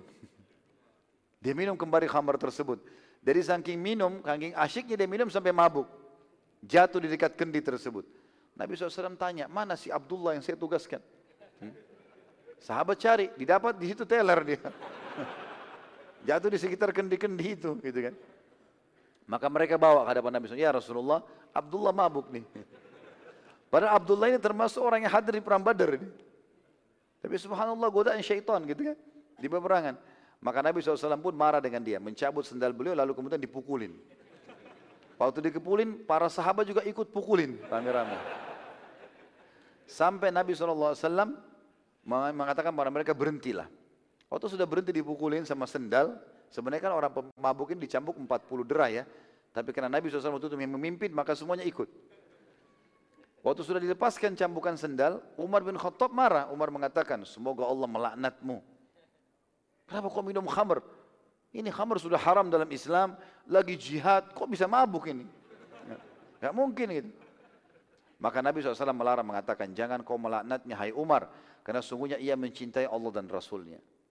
Jangan kau laknat dia. Orang ini sebenarnya imannya ada, cuma tergoda oleh syaitan, subhanallah. Dan ini juga pelajaran teman-teman sekalian, tidak boleh kita melaknat orang beriman yang terjerumus dalam dosa. Karena mungkin dia lalai, Orang bisa terjerumus lagi dalam zinanya, dalam khamarnya, dalam ribanya. Tapi sebenarnya dia tidak mau, dia tahu itu bergejolak dalam jiwanya. Ini tidak boleh kita laknat. Yang dilaknat itu adalah perbuatan-perbuatan yang dasarnya orang sudah nasihatin, nggak mau tobat sama sekali. Itu lain. Tapi kalau orang seperti ini tidak boleh teman-teman. Karena banyak di antara ikhwan dan akhwat kita mungkin, semoga tidak kita tidak termasuk ya. Orang-orang yang mungkin tergoda untuk melakukan lagi perbuatan maksiatnya. Ini tidak boleh dilaknat, tapi diajak taubat. Cuma hukuman tetap berlaku. Semua yang kepergok dihukum. Sebagaimana tadi ini di, kepergok khamr, mabuk, maka dicambuk. Gitu kan. Di dalam benteng Sa'ab ini yang ditembus oleh muslimin yang kedua, mereka menemukan Salam bin Mushkim, pimpinannya Yahudi, gitu kan? Suku Kainuqa pimpinannya. Dan pada saat itu kebetulan dia lagi sakit, karena dia lagi sakit dia nggak bisa melarikan diri. Orang-orang Yahudi pun meninggalkan dia di situ. Ya. Maka Nabi SAW memanggilnya, suruh membawanya, bawa agar orang ini dibunuh. Maka Nabi SAW memerintahkan para sahabat, ya, pada saat itu membawanya ke Nabi SAW dan kemudian memerintahkan sebagian sahabat naik ke atas benteng Sa'ab dan bertakbir. Sehingga seluruh Yahudi di benteng-benteng lain mengetahui kalau muslimin sudah menguasainya. Kemudian Nabi SAW memerintahkan Salam bin Mushkim untuk dibunuh dan karena ini adalah pimpinan orang Yahudi dan memang dia termasuk kafir harbi. Dia sudah berada dalam benteng dan memang dia memicu pasukan Yahudi untuk keluar. Gitu kan. Dalam benteng Sa'ab juga ditemukan teman-teman sekalian alat ya yang alat ini fungsinya untuk melemparkan batu dari jarak jauh dan jumlahnya sangat banyak. Ini muslimin belum pernah kenal sebelumnya alat perang ini. Jadi kayu dibuat seperti bentuknya e, segitiga, huruf V yang terbalik, di bawah ditaruh roda dua, kemudian diikatlah dengan tali yang besar, lalu di tengah-tengahnya ada sebuah kayu yang besar juga yang ditarik dengan tali. Nanti ditaruh batu besar ini bisa melempar dari jarak jauh. Artinya mungkin kalau kita sekarang sudah tidak mungkin dipakai alat ini. Tapi zaman dulu itu termasuk alat yang canggih. Muslimin belum pernah punya ide. Jadi sebenarnya untuk menembus benteng-benteng ke Yahudi ini harus pakai alat itu. Melempar batu atau melempar bukan cuma batu, mungkin ada batu kemudian kadang-kadang dibungkus dengan e, dibungkus dengan e, rumput ya kering, lalu kemudian dibasahi dengan minyak pada zaman itu minyak-minyak zaitun, kemudian dibakar sehingga ini kalau dilempar bisa membakar apa pun yang ada dalam benteng ataupun merusak tembok-tembok musuh. Dan itu terutama di benteng ini, di benteng Sa'ab ditemukan banyak sekali. Dan Nabi SAW bertanya kepada para sahabat, untuk siapa Yahudi persiapkan semua ini? Jumlahnya ratusan, banyak sekali, gitu kan? Maka kata orang-orang atau beberapa sahabat yang mengetahui tentang orang-orang Yahudi mengatakan ya Rasulullah sangat jelas mereka persiapkan untuk memerangi anda. Maka Nabi SAW pun mengatakan baik persiapkan semua ini kita pakai untuk menyerang benteng mereka. Bawa sekarang kita pindah ke benteng yang ketiga, benteng Zubair. Nabi SAW lalu memerintahkan agar pasukan bersama Nabi SAW mengepung benteng ketiga namanya Zubair. Benteng Zubair ini agak berbeda, berada di atas gunung sehingga menyulitkan muslimin untuk membukanya. Jadi agak menerjal, terjal di atas gunung lah benteng itu.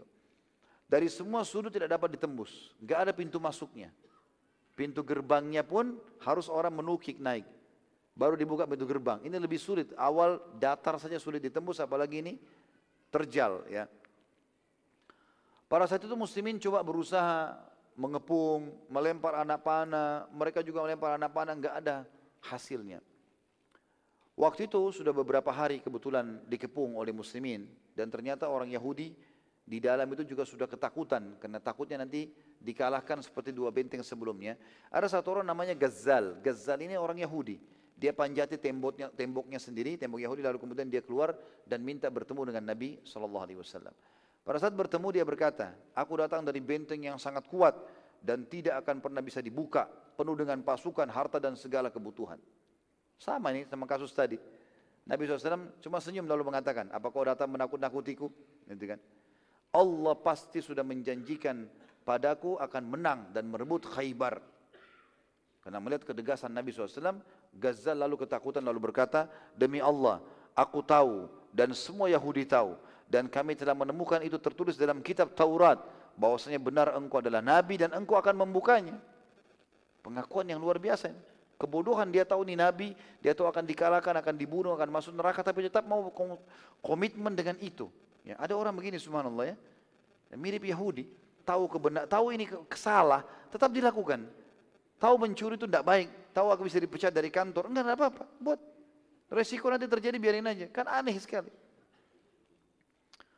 Maka dia pun mengatakan, oleh karena itu aku datang khusus untuk menunjukkan kepadamu pintu masuk ke benteng ini. Tapi dengan syarat, berikan keamanan aku dan keluargaku. Sama hartaku, itu saja. Jadi begitu ujung-ujung Yahudi. Kalau sudah terserang, terdesak, dia mau aman sama keluarganya. Maka kata Nabi SAW, baik, engkau akan aman. Tapi dengan syarat penuhi kesepakatan. Dia bilang, baiklah. Lalu kemudian dia bilang, wahai Muhammad, benteng ini memiliki segala sesuatunya. Benteng ini luar biasa. Paling kuat di antara benteng Yahudi. Di dalamnya semuanya ada, tidak ada terkecuali. Kecuali air, dia bilang. Air itu susah karena di atas gunung. Maka perlu kamu berpikir, hai Muhammad, dari mana air mereka? Kata Nabi SAW, baiklah, dari mana airnya? Lalu dia bilang, Ya.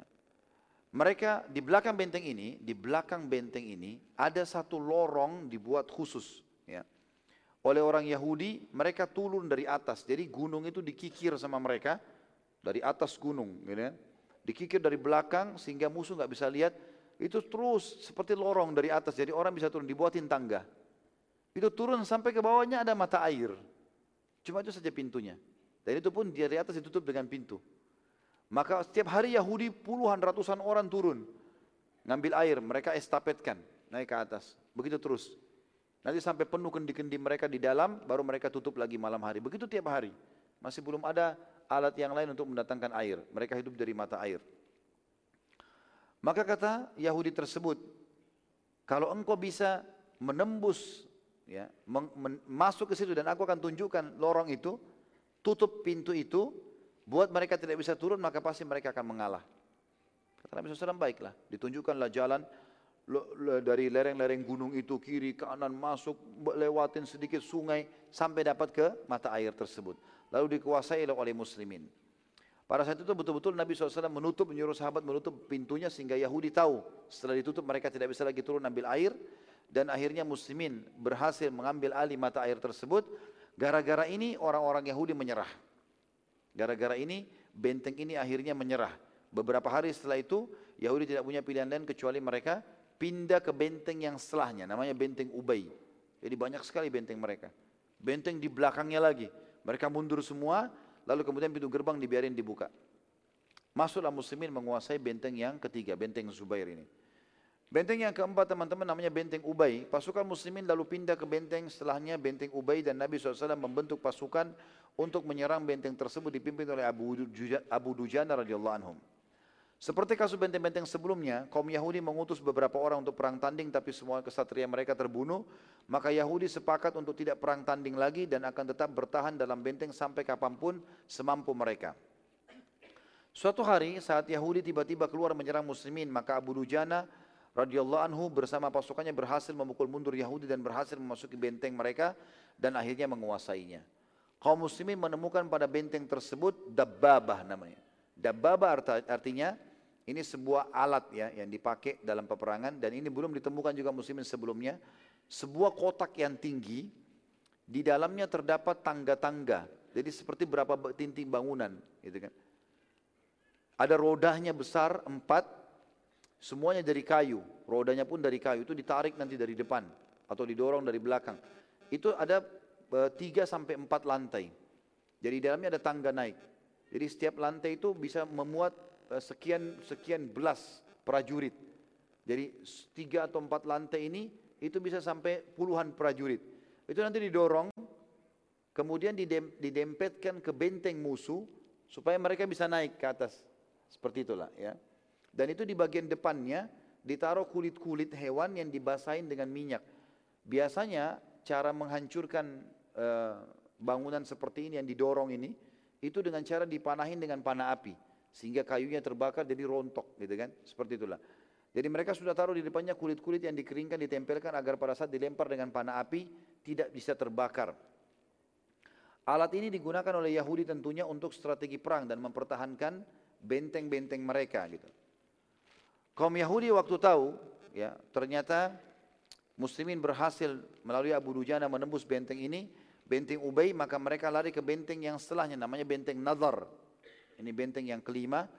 Benteng ini terhitung benteng yang terkuat di Khaybar selain berada di atas gunung yang terjal juga persiapan dalamnya cukup untuk kehidupan satu tahun.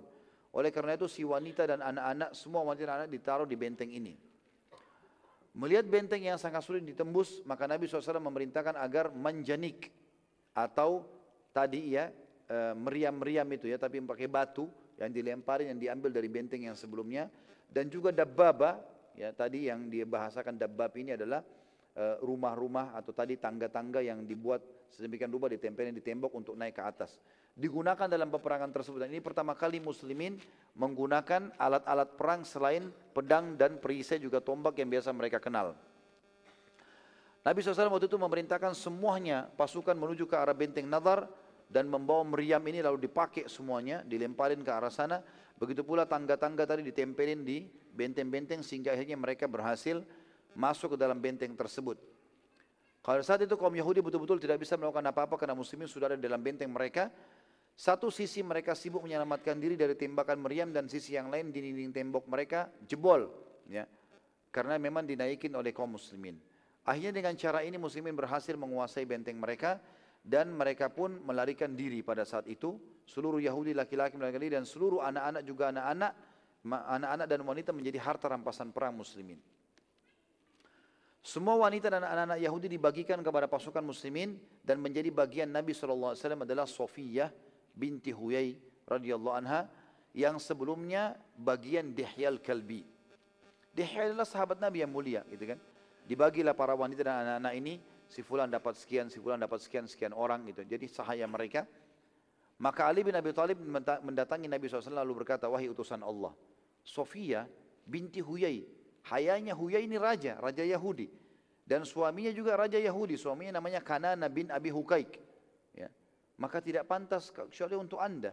Lebih baik Sofia di bawah naungan anda, jangan dikasih sahabat yang lain. Maka Nabi SAW mengatakan baik, bawalah ke sini Sofia dengan juga yang memilikinya, Dihya al-Kalbi. Maka Nabi SAW mengatakan, wahai Dihya, maukah kamu ridho kamu kalau orang ini Sofia aku gantikan dengan beberapa sahaya yang lainnya? Maka Dihya mengatakan, ya Rasulullah dia buat anda, tidak usah ada balasan apa-apa. Maka diberikanlah Sofia kepada Nabi SAW. Lalu Nabi SAW waktu itu mengetahui kedudukannya, lalu mengatakan kepada Sofia, engkau aku bebaskan karena Allah. Kata Nabi SAW, tanpa syarat apa-apa, engkau aku bebaskan karena Allah. Maka tiba-tiba Sofia syahadat, asyhadu an la ilaha illallah wa anna Muhammad Rasulullah. Nabi SAW dan para sahabat heran, kenapa Sofia begitu cepat masuk Islam, sementara Yahudi ini terkenal susah masuk Islam. Sulit sekali masuk Islam, gitu kan. Sampai kata Nabi SAW, kalau ada 12 orang Yahudi masuk Islam di zamanku, maka seluruh Yahudi masuk Islam. 12 orang, saking susahnya. Tiba-tiba perempuan ini mengucapkan syahadat.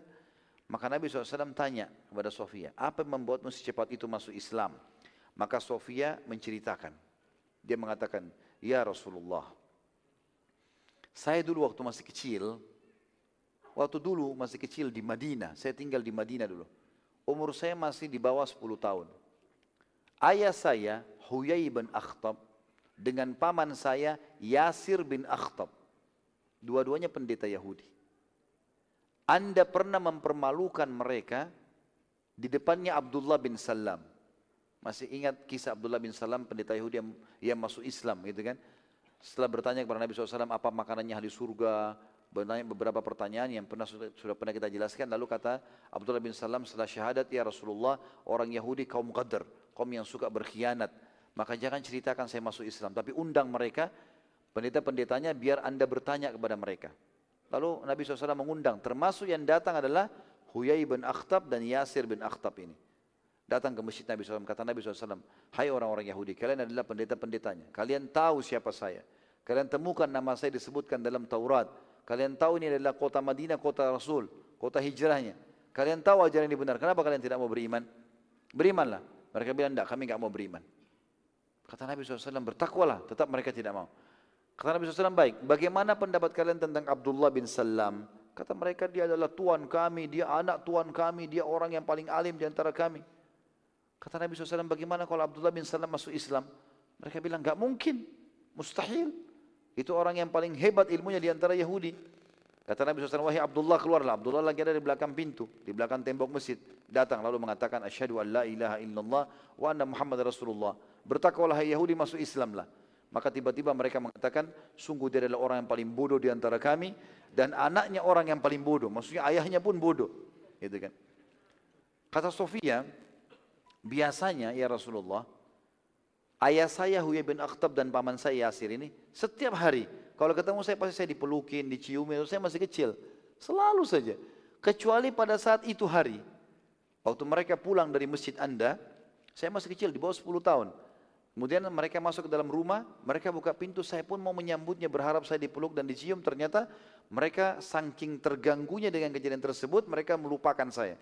Dan saya mendengarkan pembicaraannya.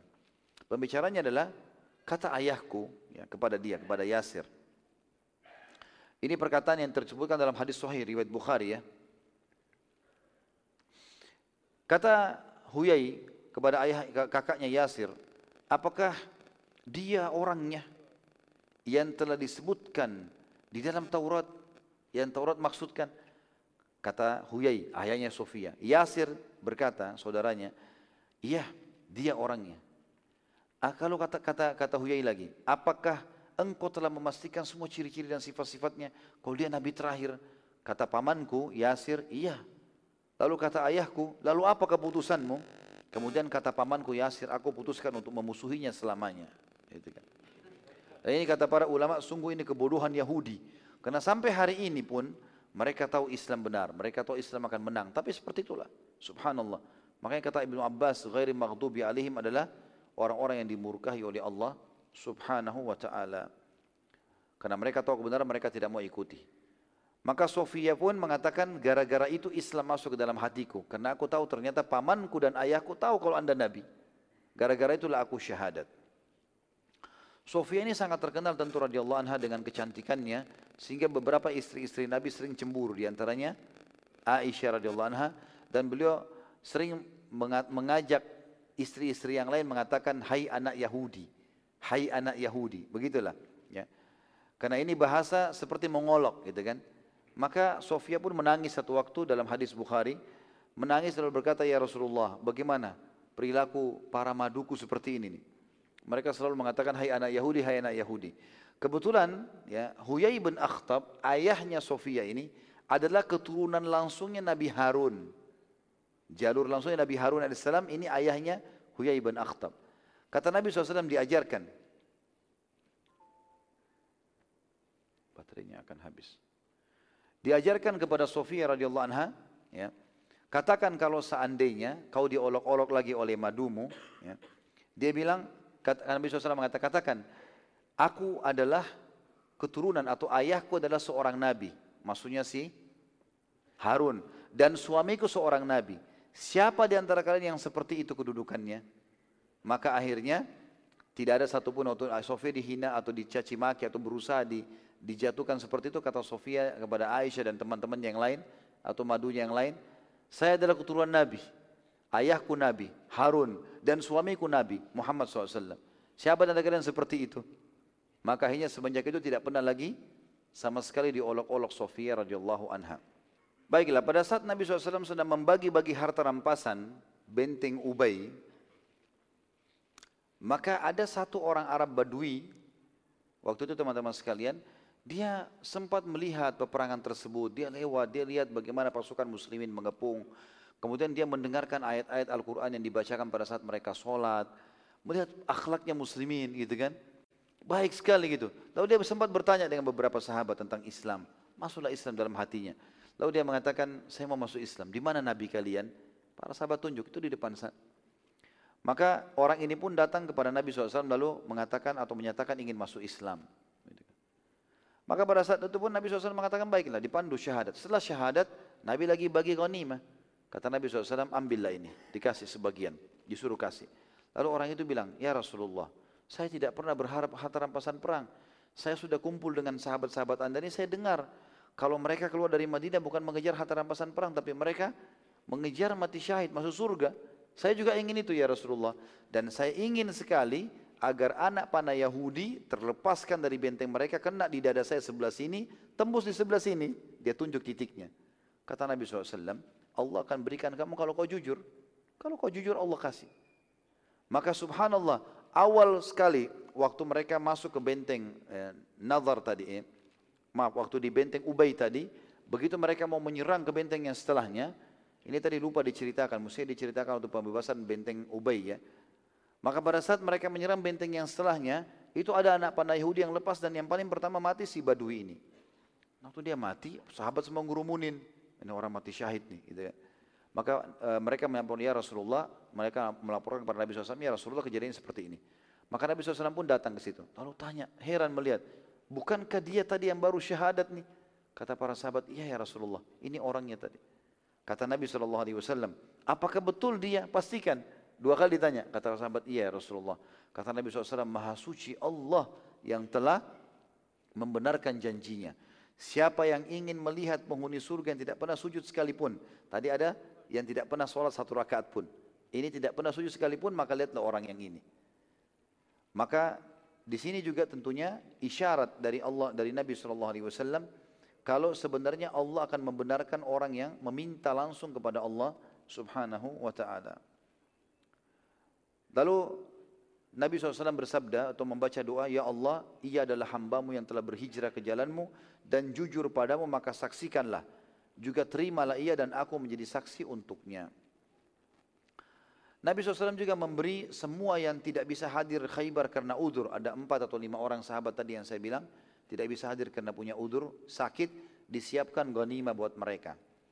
Juga Nabi SAW menyendirikan harta rampasan uh, pada yang belum ikut khaybar karena ada uzur tidak bisa ikut umroh dan juga kesepakatan Hudaybiyah. Jadi ada juga penduduk Madinah teman-teman sekalian yang tadinya Nabi keluar 1400 orang itu karena memang ada yang mau ikut tapi tidak bisa. Itu punya udur. Sementara mereka tadinya juga kalau ikut di Khaybar pun tidak dapat ghanimah. Tapi Nabi SAW sisipkan juga harta rampasan buat mereka. Pada saat itu ada satu kejadian unik. Masih ingat tadi Uyainah bin Muh bin Husain? Hah? Masih ingat gak? Siapa? Hah? Iya, kepala suku apa? Gatafan. Yang tadi pergi pulang ke sukunya itu. Di saat itu dia datang. Waktu muslimin sudah menang. Dan Nabi SAW lagi bagi-bagi ghanimah. Datang orang ini, suku Gatafan. Pada saat melihat muslimin telah menang dan membagi-bagi harta rampasan perang, ia berkata, dia datang langsung, tidak ada malunya nih. Dia datang kepada Nabi SAW lalu dia mengatakan, Wahai Muhammad, berikanlah aku juga bagian dari rampasan. Karena aku telah meninggalkan Yahudi dan tidak ingin memerangimu. Kata Nabi SAW, bukankah engkau meninggalkan benteng karena ada teriakan yang memberitakan kalau sukumu sedang diserang? Dia jadi malu sendiri karena dia, dia tidak tahu kalau Nabi tahu itu gitu kan. Maka pada saat itu akhirnya dia malu sendiri dan dia berkata, ya sudahlah Muhammad, anggap itu benar gitu kan. Tapi saya minta ghanimah, kasih harta rampasan perang gitu kan. Maka Nabi SAW mengatakan pada dia, dan ini lihat bagaimana tamaknya orang ini kepada harta. Kata Nabi SAW, baiklah, saya akan memberikan kepada kamu raqabah. Raqabah. Kata Uyainah, apa itu raqabah? Dia sudah bayangkan ini harta rampasan perang yang besar. Kata Nabi SAW, wahai Uyainah, bukankah engkau telah bermimpi semalam? Jadi ternyata sebelum dia datang ke Khaybar, Allah buat dia mimpi. Dan ini mujizat Nabi SAW. Uyainah mimpi, kata Nabi SAW, bukankah kau mimpi semalam, kau sempat minta harta rampasan perang padaku, dan aku bilang padamu engkau akan mendapatkan raqabah. Gitu kan. Uyainah kaget, kok bisa mimpinya pun Nabi SAW tahu. Ya. Dia masih belum yakin kalau itu Nabi gitu. Maka kata Uyainah, iya benar, berilah aku raqabah itu. Gitu kan. Lalu kata Nabi SAW, raqabah itu adalah sebuah gunung yang jauh dari sini. Kamu jalan lurus ke sana, Nanti kau akan dapat di sana ada gunung yang kosong, tidak ada tumbuhannya. Itu namanya rakabah. Ambil aja. Maka Uyainah akhirnya faham maksud Nabi SAW. Artinya kau tidak dapat apa-apa. Bukan muslim. Sudah tadinya mau menyerangi muslimin. gitu kan. Diajak negosiasi nggak mau tahu. Ya sudah. Ambil aja itu rakabat. Uyainah lalu mendatangi Yahudi. Dan masuk benteng. Mereka temu Yahudi-Yahudi yang masih ada dan jadi tawanan. Dan memotivasi mereka agar jangan takut. Kita masih bisa melawan. Sambil berkata, aku akan bersama kalian. Namun Yahudi malah menyalahkan Uyain dan berkata, kami tidak kalah kecuali justru karena kamu. Ya. Maka Uyainah pun akhirnya terhina dari semua sisi. Gitu. Masih ada benteng yang tersisa teman-teman sekalian setelah benteng Nazar, ada benteng namanya benteng Kanana. Nah tadi kan saya bilang waktu ter terakhir benteng Nazar, yang ada perempuan dan anak-anak, kan sudah dibagi kepada muslimin. Laki-lakinya kan semua lari. Mereka berkumpul di benteng Kanana. Di dalam benteng ini ada raja Yahudi namanya Kanana bin Abi Hukaik. Makanya dikatakan benteng Kanana. Kanana sudah sangat ketakutan. Demikian pula kaum Yahudi secara umum. Sampai saat akan mengikat busur panahnya pun, waktu dia tahu muslimin sudah menuju ke bentengnya, ia tidak mampu lagi mengikat talinya. Jadi biasanya tali busur panah ditarik dan itu harus dengan kekuatan, gitu kan? Karena harus kuat betul luar biasa talinya sehingga bisa melemparkan anak panah yang cukup jauh. Dan Kanana ini terkenal ahli panahnya Yahudi yang sangat luar biasa mahirnya. Maka dia pun kaget waktu dia mau tarik tali untuk ikat itu sudah tidak mampu. Gemetaran tangannya. Maka dia sadar kalau sebenarnya dia sudah tidak mampu untuk bertahan. Maka ia pun menyatakan penyerahannya kepada muslimin. Kaum Yahudi waktu itu masih ada yang sebagian mereka menyatakan kita berdamai saja. Saat mencoba damai ternyata Nabi SAW sudah menolak. Karena damai sebelum perang. ya. Tapi sekarang Nabi SAW sudah mengepung mereka. Lalu berkata, kalau kalian mau boleh. Tapi tunduk dengan hukumku, bukan damai. Karena kalau damai tentunya masih bisa negosiasi. Tinggalkan kami begini sekarang. Tidak. Aku akan tidak akan perangi kalian tapi dengan syarat tunduk dengan hukumku. Aku bunuh-bunuh, aku bagi-bagi, aku bebasin-bebasin, terserah. Maka saking takutnya orang Yahudi waktu itu akhirnya mereka menyetujui apa yang Nabi SAW katakan. Dan waktu itu Nabi SAW memberikan syarat tiga. Yang pertama, Yahudi harus keluar dari Khaybar, bahkan keluar dari seluruh jazirah Arab menuju ke negeri Syam. Jazirah Arab bersih dari Yahudi, nggak boleh ada Yahudi. Yang kedua, Yahudi tidak boleh tidak boleh membawa harta. Tidak boleh membawa harta mereka. Baik itu emas maupun perak, tidak boleh sama sekali.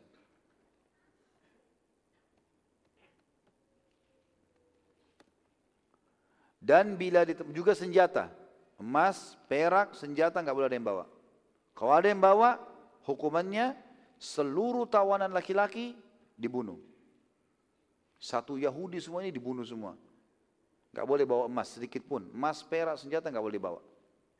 Kalau tidak, kalau setuju, dibebasin, semuanya boleh pergi. Tentu ini syarat, maaf, syaratnya dua saja. Saya tadi keliru bilang tiga, dua saja. Tapi di syarat kedua ini yang berbunyi tadi, Yahudi tidak boleh bawa harta, emas, perak, dan juga senjata. Dengan balasan, kalau dua-dua syarat dipenuhi, semua tawan Yahudi dibebasin. Tapi, kalau ada satu saja Yahudi yang menyembunyikan sedikit emas atau perak, potongan kecil saja, maka seluruh Yahudi dibunuh. Ini syarat. Maka mereka setuju. Nabi SAW waktu lihat mereka setuju, maka diizinkanlah mereka keluar dari benteng-benteng mereka dan boleh bawa apa saja kecuali tadi yang dikasih syarat. Harta tidak boleh, emas, perak, dan senjata. Tapi tunggangan mereka, unta, kambing, domba, segala macam, boleh mereka bawa. Muslimin waktu itu mendapatkan harta rampasan perang kurang lebih seribu tombak, empat ribu busur, empat puluh ribu pohon kurma, dan masih banyak yang lain disebutkan dalam buku sejarah. 40 ribu pohon kurma banyak sekali. Salah satu yang ditemukan oleh muslim adalah kitab Taurat yang sangat tua dan ini dianggap kitab Taurat yang turun-temurun dari Nabi Musa alaihissalam. Maka Yahudi memohon agar Nabi SAW mengembalikan kepada mereka karena itu peninggalan mereka dan Nabi SAW tidak merusaknya dan menyuruhkan menyuruh sahabat untuk mengembalikannya. Dan ini menandakan juga kita harus menghormati buku suci orang lain. Walaupun kita sudah menang, jangan bakar Injil, jangan bakar Taurat, udah biarin aja. Dia minta kasih aja. Gitu kan? Tapi yang penting muslimin berkuasa dan hukum Islam diterapkan di situ. Khaybar saat itu adalah wilayah perkebunan terbesar di seluruh jazirah Arab. Sebagian Yahudi datang dan berkata kepada Nabi SAW, Wahai Muhammad, sebelum mereka pergi, Khaybar penuh dengan kebun-kebun luas. Bila engkau mau, biarkanlah kami tinggal di Khaybar dan mengurus kebun-kebun yang sekarang sudah milik kalian. Dan kami tinggal di sini sebagai pegawai kalian, bukan lagi pemilik. Karena sudah menang. Kami hanya meminta berilah kami tempat tinggal dari rumah-rumah kalian ini sebagai tumpangan saja. Jadi kami sekarang bukan lagi rumah ini, kebun ini lagi oh, bukan kami, Khaybar bukan punya kami, semua bukan, punya kalian. Kami jadi pegawai, kami sekarang jadi sahaya semua. Gitu kan. Jangan usir kami ke negeri Syam, kami tetap kelola semua ini. Izinkan kami tinggal di rumah-rumah kalian, bukan rumah kami. Jadi terserah muslimin, misalnya muslimin mau si fulan tadi rumahnya di sini. Boleh tinggal situ kembali atau boleh tinggal di tempat lain, terserah. Dan hasil perkebunan yang kami minta, selain kami diberikan tempat tinggal, dibagi dua antara kami dengan kalian. Maka Nabi SAW pun menyetujui syarat tersebut, mengizinkan Yahudi untuk tinggal di Khaybar. Pada saat Nabi SAW masih di Khaybar, salah seorang muslimin ternyata menemukan ada emas dan perak disembunyikan di rumahnya Kanana bin Abi Huqaid, raja mereka. Kata dia syaratnya nggak boleh. Kalau ada emas dan perak, harus serahkan semua semua muslimin.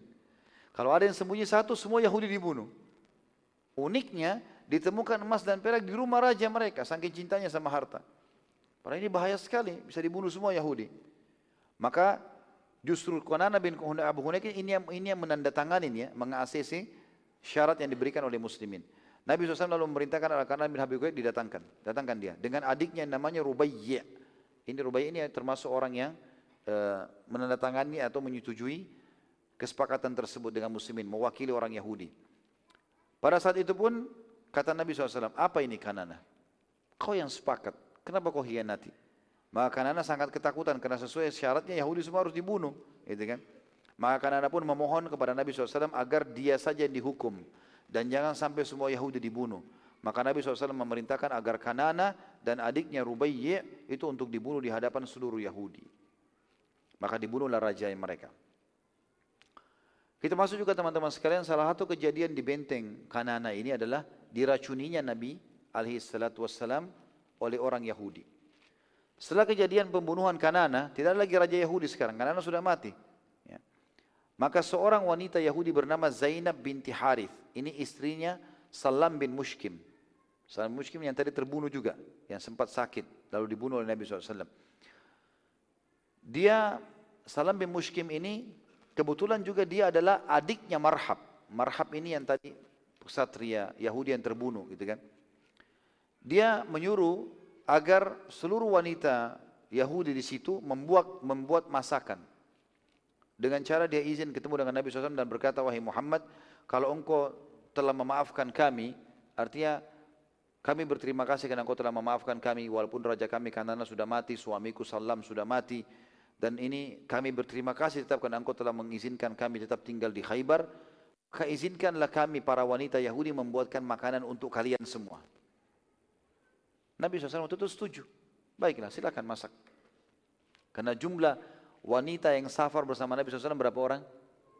20. Enggak cukup kalau untuk masak untuk semua pasukan seketika. Maka wanita Yahudi dibiarkan masak. Tapi ternyata wanita ini Zainab ini punya niat buruk. Dia meletakkan racun pada makanan Nabi Alaihissalam. Setelah makanan siap teman-teman sekalian, dan datanglah makanan itu kalau kita menggunakan nampan-nampan yang besar ya, diisi dengan domba-domba ya, yang dimasak dengan sangat bagus, ya ditaruh dengan roti-roti gandum, lalu dipikulah dengan banyak orang-orang Yahudi. Ya, waktu itu dipikul oleh mereka. Dihidangkan, dihidangkanlah untuk Nabi Shallallahu Alaihi Wasallam dan uniknya khusus wadah atau e, nampan yang untuk Nabi SAW itu ditaruh paha kambing yang besar. Yang lainnya utuh kambingnya. Dan para sahabat sangat tahu kalau Nabi SAW sangat gemar dengan paha kambing. Dihidangkan di depan Nabi SAW dan para sahabat kebetulan waktu itu sudah berapa hari sangat kelaparan. Maka waktu itu mereka tunggu Nabi SAW. Nabi SAW melihat makanan tersebut sudah siap, sahabat juga sudah kelaparan. Beliau pun mulai mencuil paha kambing itu. Begitu dicuil dimasukkan di mulut beliau, para sahabat kemudian mulai mau makan dan kelaparan. Tiba-tiba kata Nabi SAW, kufu aidiyakum. Tahan tangan kalian. Sahabat ini sudah ada yang cuil mau masuk di mulutnya. Berapa hari nggak makan kelaparan. Ya Rasulullah lapar nih. Ya. Kata Nabi SAW, kufu aidiyakum. Tahan tangan kalian, jangan ada yang makan. Berhenti. Sahabat semua berhenti. Pasti ada masalah besar nih. Kata Nabi SAW, panggil pendeta-pendeta Yahudi yang ada di sini. Panggil semuanya. Datang mereka semua. Lalu Nabi SAW menanyakan pertanyaan yang unik luar biasa teman-teman sekalian. Kata Nabi SAW, Ya ma'syaral Yahud, A'antum musaddiqi in sa'altukum an syai' Hai Yahudi, jujur nggak kalau saya tanya sesuatu? Kata orang Yahudi, tentu saja. Kami akan jujur. Gitu kan.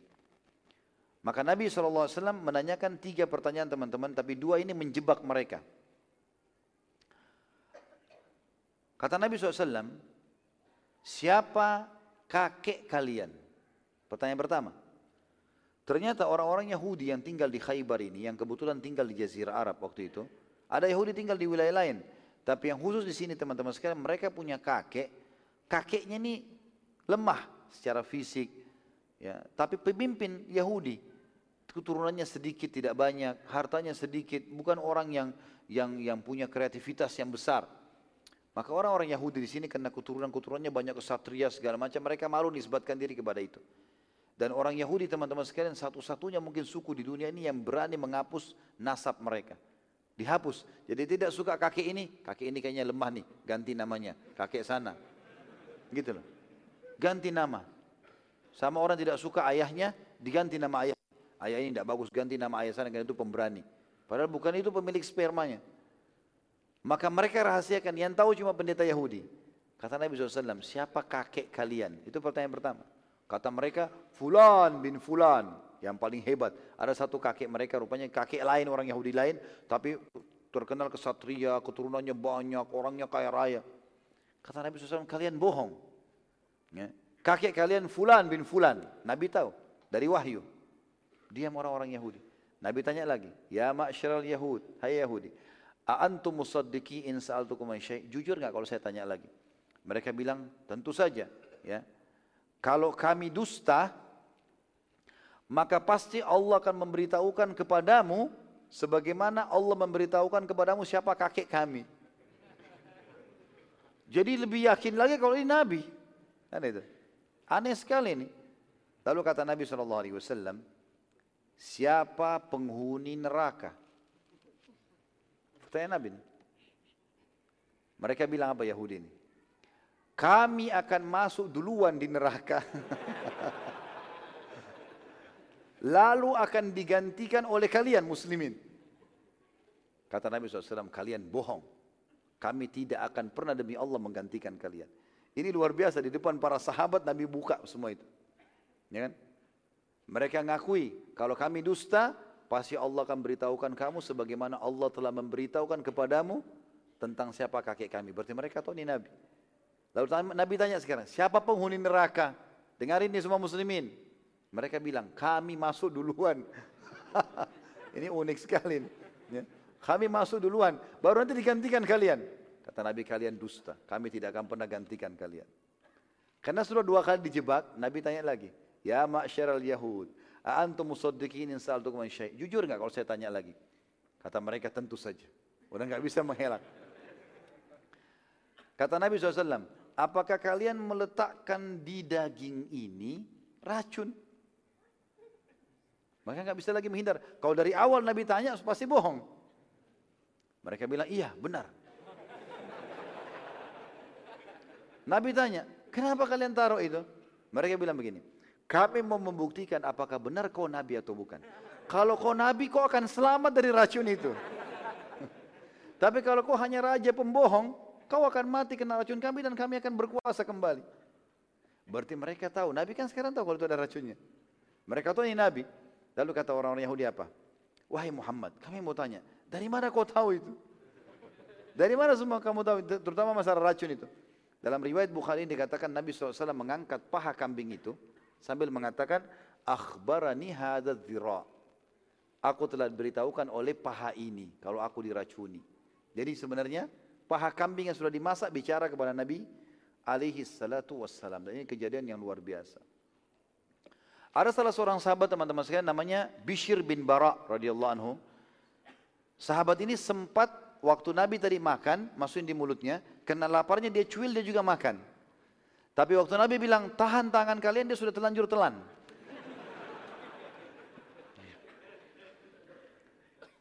Maka sahabat ini kena racun.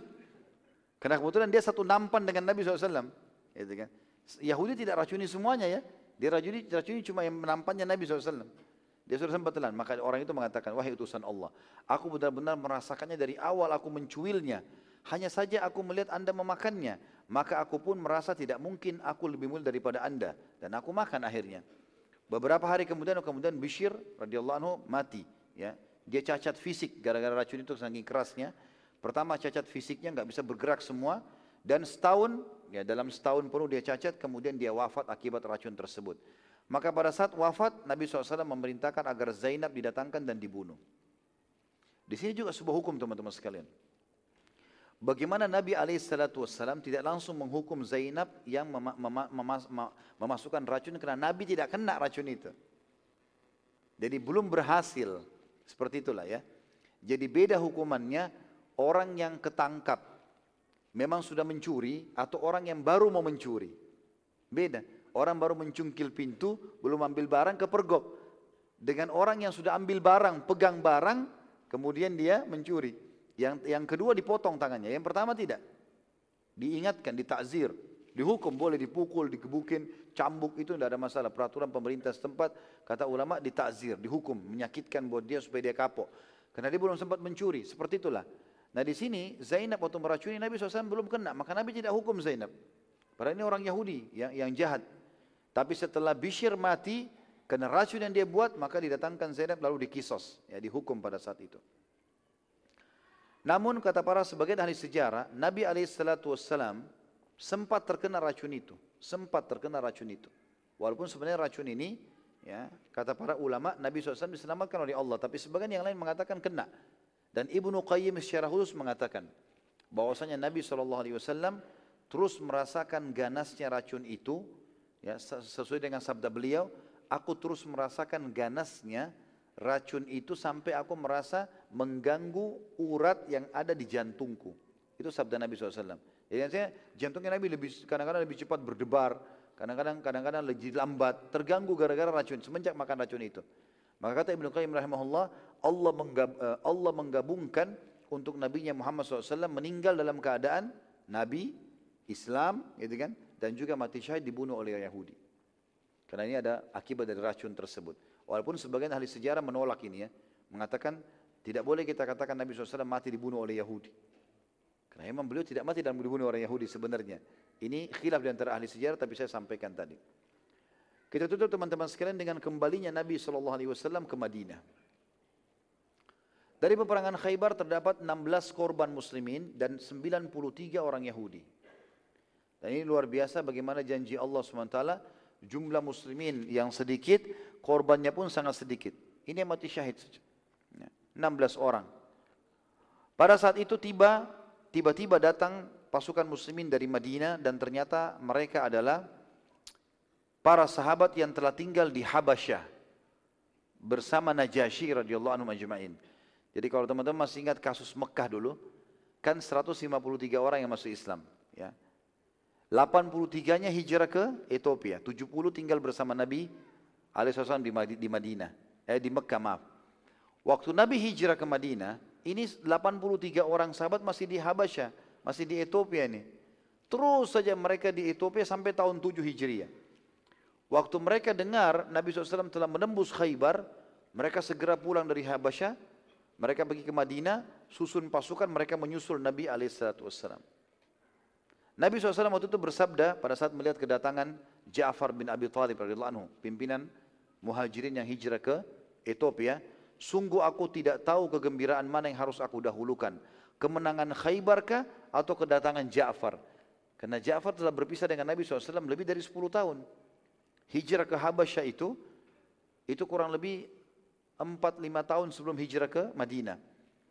Plus lagi tujuh tahun sudah lewat hijrah Madinah berarti lebih dari sepuluh tahun tidak ketemu dengan Nabi SAW. Dan Ja'far sepupu Nabi SAW. Orang yang luar biasa ahli ibadah. Maka Nabi SAW mengatakan, sungguh aku tidak tahu yang mana aku harus dahulukan kegembiraanku. Menangnya Khaybar, menaklukkan Khaybar atau datangnya Ja'far. Pada saat itu Ja'far radhiyallahu anhu dan para sahabat yang telah hijrah ke Habasyah menuju ke Madinah mendapatkan berita kalau Nabi SAW dan muslimin sedang menyerang Khaybar maka ia pun bersama para sahabat dari Habasyah menyusul Nabi SAW untuk ikut jihad. Karena niat jihad itulah Nabi SAW memberi mereka sebagian dari rampasan perang. Terdapat sebagian Yahudi di awal-awal kekalahan mereka sebelum dibuka seluruh benteng-benteng Khaybar melarikan diri keluar Khaybar juga wilayah Yahudi yang bernama Fadak. Nabi SAW lalu melanjutkan pembebasan benteng Yahudi namanya Fadak dan terbuka benteng tersebut dengan syarat yang sama dan kesepakatan akhir di benteng Kanana. Artinya mereka boleh keluar dari ke negeri Syam, tapi tidak boleh bawa emas, perak, tidak boleh bawa senjata. Lalu Nabi SAW melanjutkan ke wilayah Wadi Kura. Ya, ini sementara dalam proses pulang ke Madinah. Jadi sisa benteng-benteng Yahudi diselesaikan semuanya. Tapi tadi yang kita sebutkan itu adalah benteng-benteng besarnya.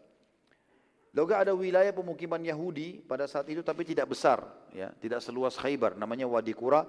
Nabi SAW berhasil membukanya dengan perang dan menjadikan seluruh benteng harta rampasan perang.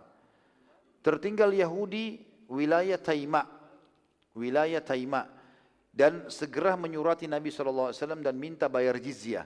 Maka Nabi SAW setuju waktu itu. Sebagian Yahudi masih tinggal di Khaybar dan wilayah Taima sampai zaman Umar radhiyallahu anhu. Jadi ini wilayah Taima ya mereka jizyah sampai Nabi SAW meninggal sampai Abu Bakar meninggal sampai zaman Umar bin Khattab Wilayah Khaybar juga tetap mereka jadi hamba sahaya muslimin dan mengelola kebun tadi. Tapi dengan syarat mereka bagi dua dengan muslimin hasil kerjanya karena mereka sudah tahu bagaimana bekerja kebun-kebun itu. Hanya saja di zaman Umar bin Khattab dan Anhu, Umar mengusir seluruh Yahudi. Umar mengusir karena pengkhianatan mereka. Ya.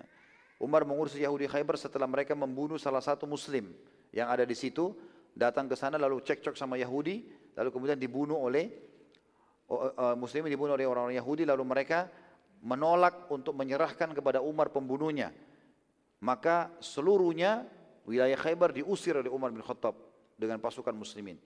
Mereka semua pergi ke negeri Syam. Dan tersisa hanya Yahudi Taima karena mereka tidak buat masalah juga tetap membayar jizyah. Dan Allah alam saya pribadi coba mencari Yahudi Taima ini kapan tinggalkan Jazirah Arab. Allah alam saya tidak temukan. Tapi Khaybar bersih dari Yahudi. Tinggal Taima. Taima masih di, masuk Jazirah Arab tentunya ya wilayah ini.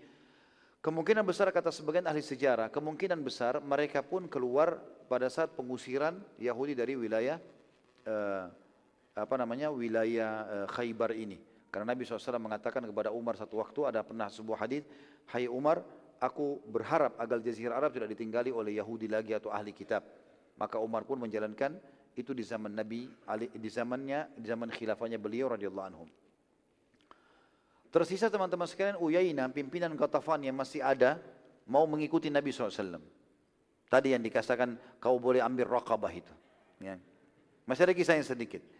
Rupanya dia, karena tidak dapat ganimah, Yahudi juga mengusirnya, tidak punya pilihan. Dia muslimin depan matanya bawa emas, bawa perak, bawa kuda, bawa unta, banyak rampasan perang. Maka dia niat mau menyerang muslimin. Tidak ada pilihan lain. Minta gak dikasih, sekarang serang saja. Maka Nabi SAW pada saat itu memerintahkan pasukan agar mengarahkan ke pasukan Gatafan ini. Dan ternyata begitu lihat muslimin menyerang mereka, mereka lari. Uyainah pulang, lari ke sukunya. Gitu kan. Juga teman-teman sekalian kita tutup dengan uh, tidak kalah pentingnya tentang sampainya berita kekalahan Yahudi di Mekah. Jadi orang-orang Mekah sana tidak ikut campur. Tapi mereka dengar karena ada kesepakatan damai dengan muslimin. Mereka dengar Yahudi lagi diserang. Orang yang pertama keluar dari Khaybar menuju Mekah salah seorang sahabat yang bernama Hajjaj bin Allaq radhiyallahu anhu. Hajjaj ini adalah seorang badui yang tinggal di sekitar Khaybar dan menyaksikan bagaimana Nabi SAW dan muslimin memenangkan peperangan. Maka ia pun datang kepada Nabi SAW dan masuk Islam waktu di Khaybar. Setelah syahadat ia berkata kepada Nabi SAW, Ya Rasulullah, wahai utusan Allah, sungguh aku memiliki harta yang cukup banyak di Mekah, di tangan orang-orang Quraisy Apakah boleh aku mengambilnya? Kata Nabi SAW, ambil saja. Kata Hajjaj, tapi utusan Allah, aku harus berdusta untuk mengambil itu. Karena ini masalah ini. Aku tidak bisa mengatakan hal yang lain. Ya, karena aku sudah muslim. Mereka tidak tahu aku muslim. Kata Nabi SAW, baiklah. Ambil hartamu. Itu kan artinya bukan Nabi membolehkan bohong di sini, tapi bohong dengan musuh berbeda hukumnya. Ya, Quraisy ini musuh, ya. Maka dia harus ambil hartanya di tangan mereka. Mereka kalau aku saya muslim, saya mau ambil harta saya, maka dibunuh dia oleh orang-orang Quraisy. Hajjaj pun lalu menuju ke Mekah. Pada saat masuk Mekah, para pemuka Quraisy dan penduduk Mekah mengenalinya, tahu siapa dia. Karena ia memiliki harta yang sangat banyak di Mekah. Quraisy lalu berkata kepada Hajjaj, ada berita apa dari Khaybar? Kata Hajjaj, Muhammad telah terkalahkan. Dan ia sekarang tertawan. Demikian pula seluruh pasukan pasukannya tertawan dan Yahudi sekarang akan menyerahkan Muhammad pada kalian. Jadi dia balik ceritanya. Bukan muslimin yang sudah menang. Pada saat itu, Quraisy tidak tahu keislaman Hajjaj dan mereka juga percaya. Mendengar berita Hajjaj, maka Quraisy bergembira, berpesta pora, gitu kan? Kecuali Abbas radhiyallahu anhu, paman Nabi SAW. Paman Nabi itu belum masuk Islam, gitu kan? Nanti dia masuk Islam di pembebasan kota Mekah. Abbas waktu itu bersedih. Apa benar Nabi SAW ketangkap, tertawan akan diberikan pada Quraisy. Masuk akal karena Yahudi pasukannya besar. Mungkin ya. Maka dia sedih. Karena sedihnya Abbas sempat sakit dan tidak bisa bangun. Beberapa hari. Kecuali ditopang ya. Saking sakitnya dia merasa kenapa kok ponakannya kalah, apakah benar. Padahal Abbas itu sudah mau masuk Islam tapi belum mengucapkan syahadat. Hajjaj lalu berkata kepada Quraisy, "Wahai Quraisy, kembalikanlah segera harta-hartaku karena aku ingin segera kembali ke Khaybar untuk membeli dari Yahudi tawanan mereka dari muslimin. Jadi tujuannya dia bohong ini untuk mengambil hartanya semua. Dia bilang sekarang serahkan semua dana yang saya investasikan pada kali ini, saya sudah nggak mau di sini. Saya mau beli tawanan muslimin dari Yahudi. Quraisy bilang baiklah, engkau pantas terima itu. Karena engkau telah membawa berita bagus pada kami. Hmm. Quraisy ya, waktu itu mengumpulkan harta Hajjaj dalam tiga hari. Kata Hajjaj, sungguh demi Allah, aku tidak menyangka kalau mereka akan mengembalikan dan mengumpulkan seluruh hartaku dalam tiga hari. Bahkan aku menyangka mereka akan mengumpulkannya dalam sebulan. Ya, kita kalau investasi pada orang, masa tiba-tiba kita bilang kembaliin harta saya? Kan susah. Apalagi satu kota, banyak investasi dia sana sini. Dia bilang tiga hari terkumpul semua. Karena titah dari pimpinan-pimpinan suku Quraisy. Abbas waktu itu teman-teman sekalian, selama tiga hari tersakit dan tidak bisa bangun dari tempat tidurnya. Lalu ia berkata kepada salah satu kerabatnya, panggilkan Hajjaj kepadaku. Ini yang bawa informasi panggil. Datanglah Hajjaj. Abbas bertanya, wah Hajjaj, sampaikan padaku yang sebenarnya. Kata Hajjaj, keluarkan semua orang ada di sekitarmu. Abbas lalu menyuruh semua orang keluar di sekitar lalu pada saat keluar, Hajjaj menceritakan yang sebenarnya. Bahwasanya Nabi SAW dalam keadaan sehat, menang, bahkan mengawini anak rajanya Yahudi, Sofia. Dan aku juga sudah masuk Islam. Tiba-tiba Abbas sembuh. Tiba-tiba segar. Radiyallahu anhu. Waktu itu belum masuk Islam. Dan pada saat itu, saking gembiranya Abbas, sampai dia pakai baju yang terbagus, dia pakai minyak wangi. Hajjaj bilang, wahai Abbas, tunggu dulu biarkan hartaku terkumpul semuanya, lalu aku pergi, setelah itu buat apa yang kau mau. Ini masalah nih, saya mau ambil uang saya. Kata Abbas, baiklah. Tiga hari waktumu sekarang. Setelah itu saya mau tunjukkan. Maka keluarlah, Hajjaj membawa hartanya semua, Quraisy pesta-pesta. Setelah Hajjaj keluar ke Madinah, menemui Nabi SAW, Abbas lalu menggunakan baju terbaiknya, minyak wangi, dia tawaf di Ka'bah, Orang-orang Quraisy mengolok-oloknya sambil berkata, wahai Abbas, lagi bersedia selama tiga hari. Hmm. Karena dia tidak bisa berdiri tadi, sakit. Terus sekarang kamu pakai baju baru ini untuk menunjukkan kepada kami kalau kau tidak sedih ya. Gitu. Tahu ponakanmu akan diserahkan kepada kami. Dia sudah kalah segala macam. Kata Abbas, tidak sama sekali. Malah saya sangat senang karena Hajjaj telah mendustai kalian. Ketahuilah bahwa Muhammad telah mengalahkan Yahudi, juga mengawini salah satu anak sukunya dan si Hajjaj itu sudah masuk Islam. Dia cuma mau ambil hartanya dari kalian. Kata orang-orang Quraisy, sungguh Abbas lebih kita percaya daripada Hajjaj. Abbas tokoh Mekah.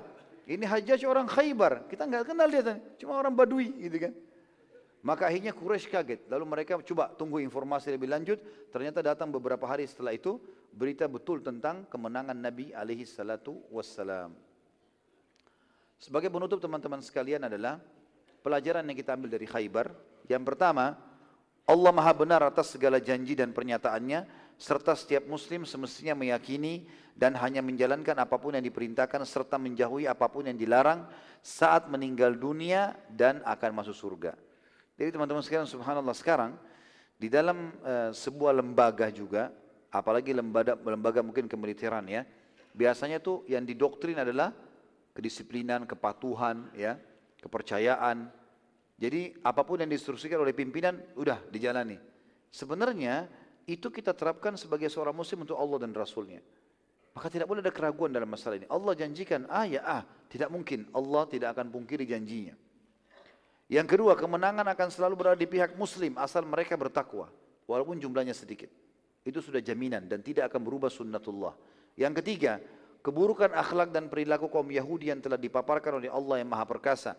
Sehingga setiap muslim harus mengambil pelajaran dari situ. Tidak akan berubah sifat Yahudi sampai menjelang hari kiamat. Mereka tahu kebenaran tapi mereka menolak. Dan mereka pada saat menggertak, kalau digertak balik maka mereka akan takut. Mereka juga selalu sifatnya berkhianat mau meracuni muslimin, mau menjahati muslimin dan mereka kalau berargumen kalau dibalas maka mereka tidak bisa menjawab. Dan ini sudah jelas semua yang dipaparkan dalam histori tadi atau sejarah tadi. Kemudian yang keempat, jihad adalah sumber kekuatan dan kemudian muslimin pada saat ditinggalkan akan menghinakan mereka. Nabi SAW tidak pernah meninggalkan jihad. Maka pemerintah Islam yang resmi semestinya harus membela hak, hak martabat dan haknya muslimin. Gitu kan? Kalau memang mereka terdesak, mereka dihukum, mereka dijajah, seperti kasus Myanmar, kasus uh, Palestina, ya, itu tidak boleh didiamkan mesti oleh para pemimpin Muslim. Harusnya mereka membela. Dan pada saat itu kalau mereka yang kumandankan jihad, maka kita semua boleh ikut. Karena harus izin pemerintah setempat, gitu kan? Dan tidak boleh kita mengarang-arang ini teman-teman sekalian. Karena jihad yang terjadi di zaman Nabi SAW sesuai dengan instruksi Nabi SAW sebagai pemerintah pada saat itu. Kemudian yang kelima, jihad adalah sumber rezeki yang halal dalam mengambil ghanimah karena Allah SWT telah menghalalkan untuk Nabi SAW dan muslimin. Ya. Ini tentu ada sabda Nabi SAW, sesungguhnya telah diharamkan uh, ghanimah untuk nabi-nabi sebelumku dan dihalalkan untukku.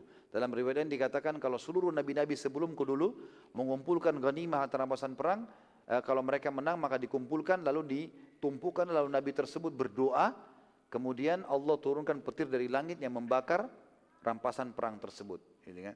Maksudnya dari dari harta benda ya. Kalau manusia dan hewan-hewannya tidak ada hubungannya, tapi harta benda, tapi dihalalkan untuk kaum muslimin.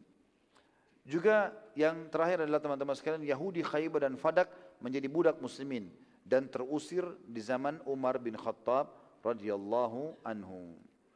Ini bahasan kita teman-teman sekalian dan insya Allah kita akan lanjutkan nanti malam dengan izin Allah kejadian setelah pembebasan Khaybar. Apa yang terjadi setelah Nabi SAW pulang ke Madinah, apakah beliau tinggal diam, apakah beliau masih melakukan penyerangan-penyerangan. Ini semua akan kita bahas insya Allah pada pertemuan kita yang akan datang.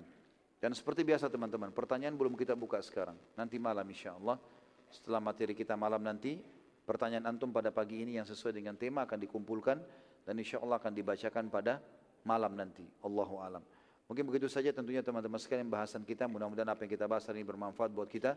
Dan kalau ada benar pasti dari Allah, kalau ada salah pasti dari saya mohon dimaafkan. Subhanakallahumma bihamdika. Asyhadu an la ilaha illa anta astaghfiruka wa atubu ilaik. Wassalamualaikum warahmatullahi wabarakatuh.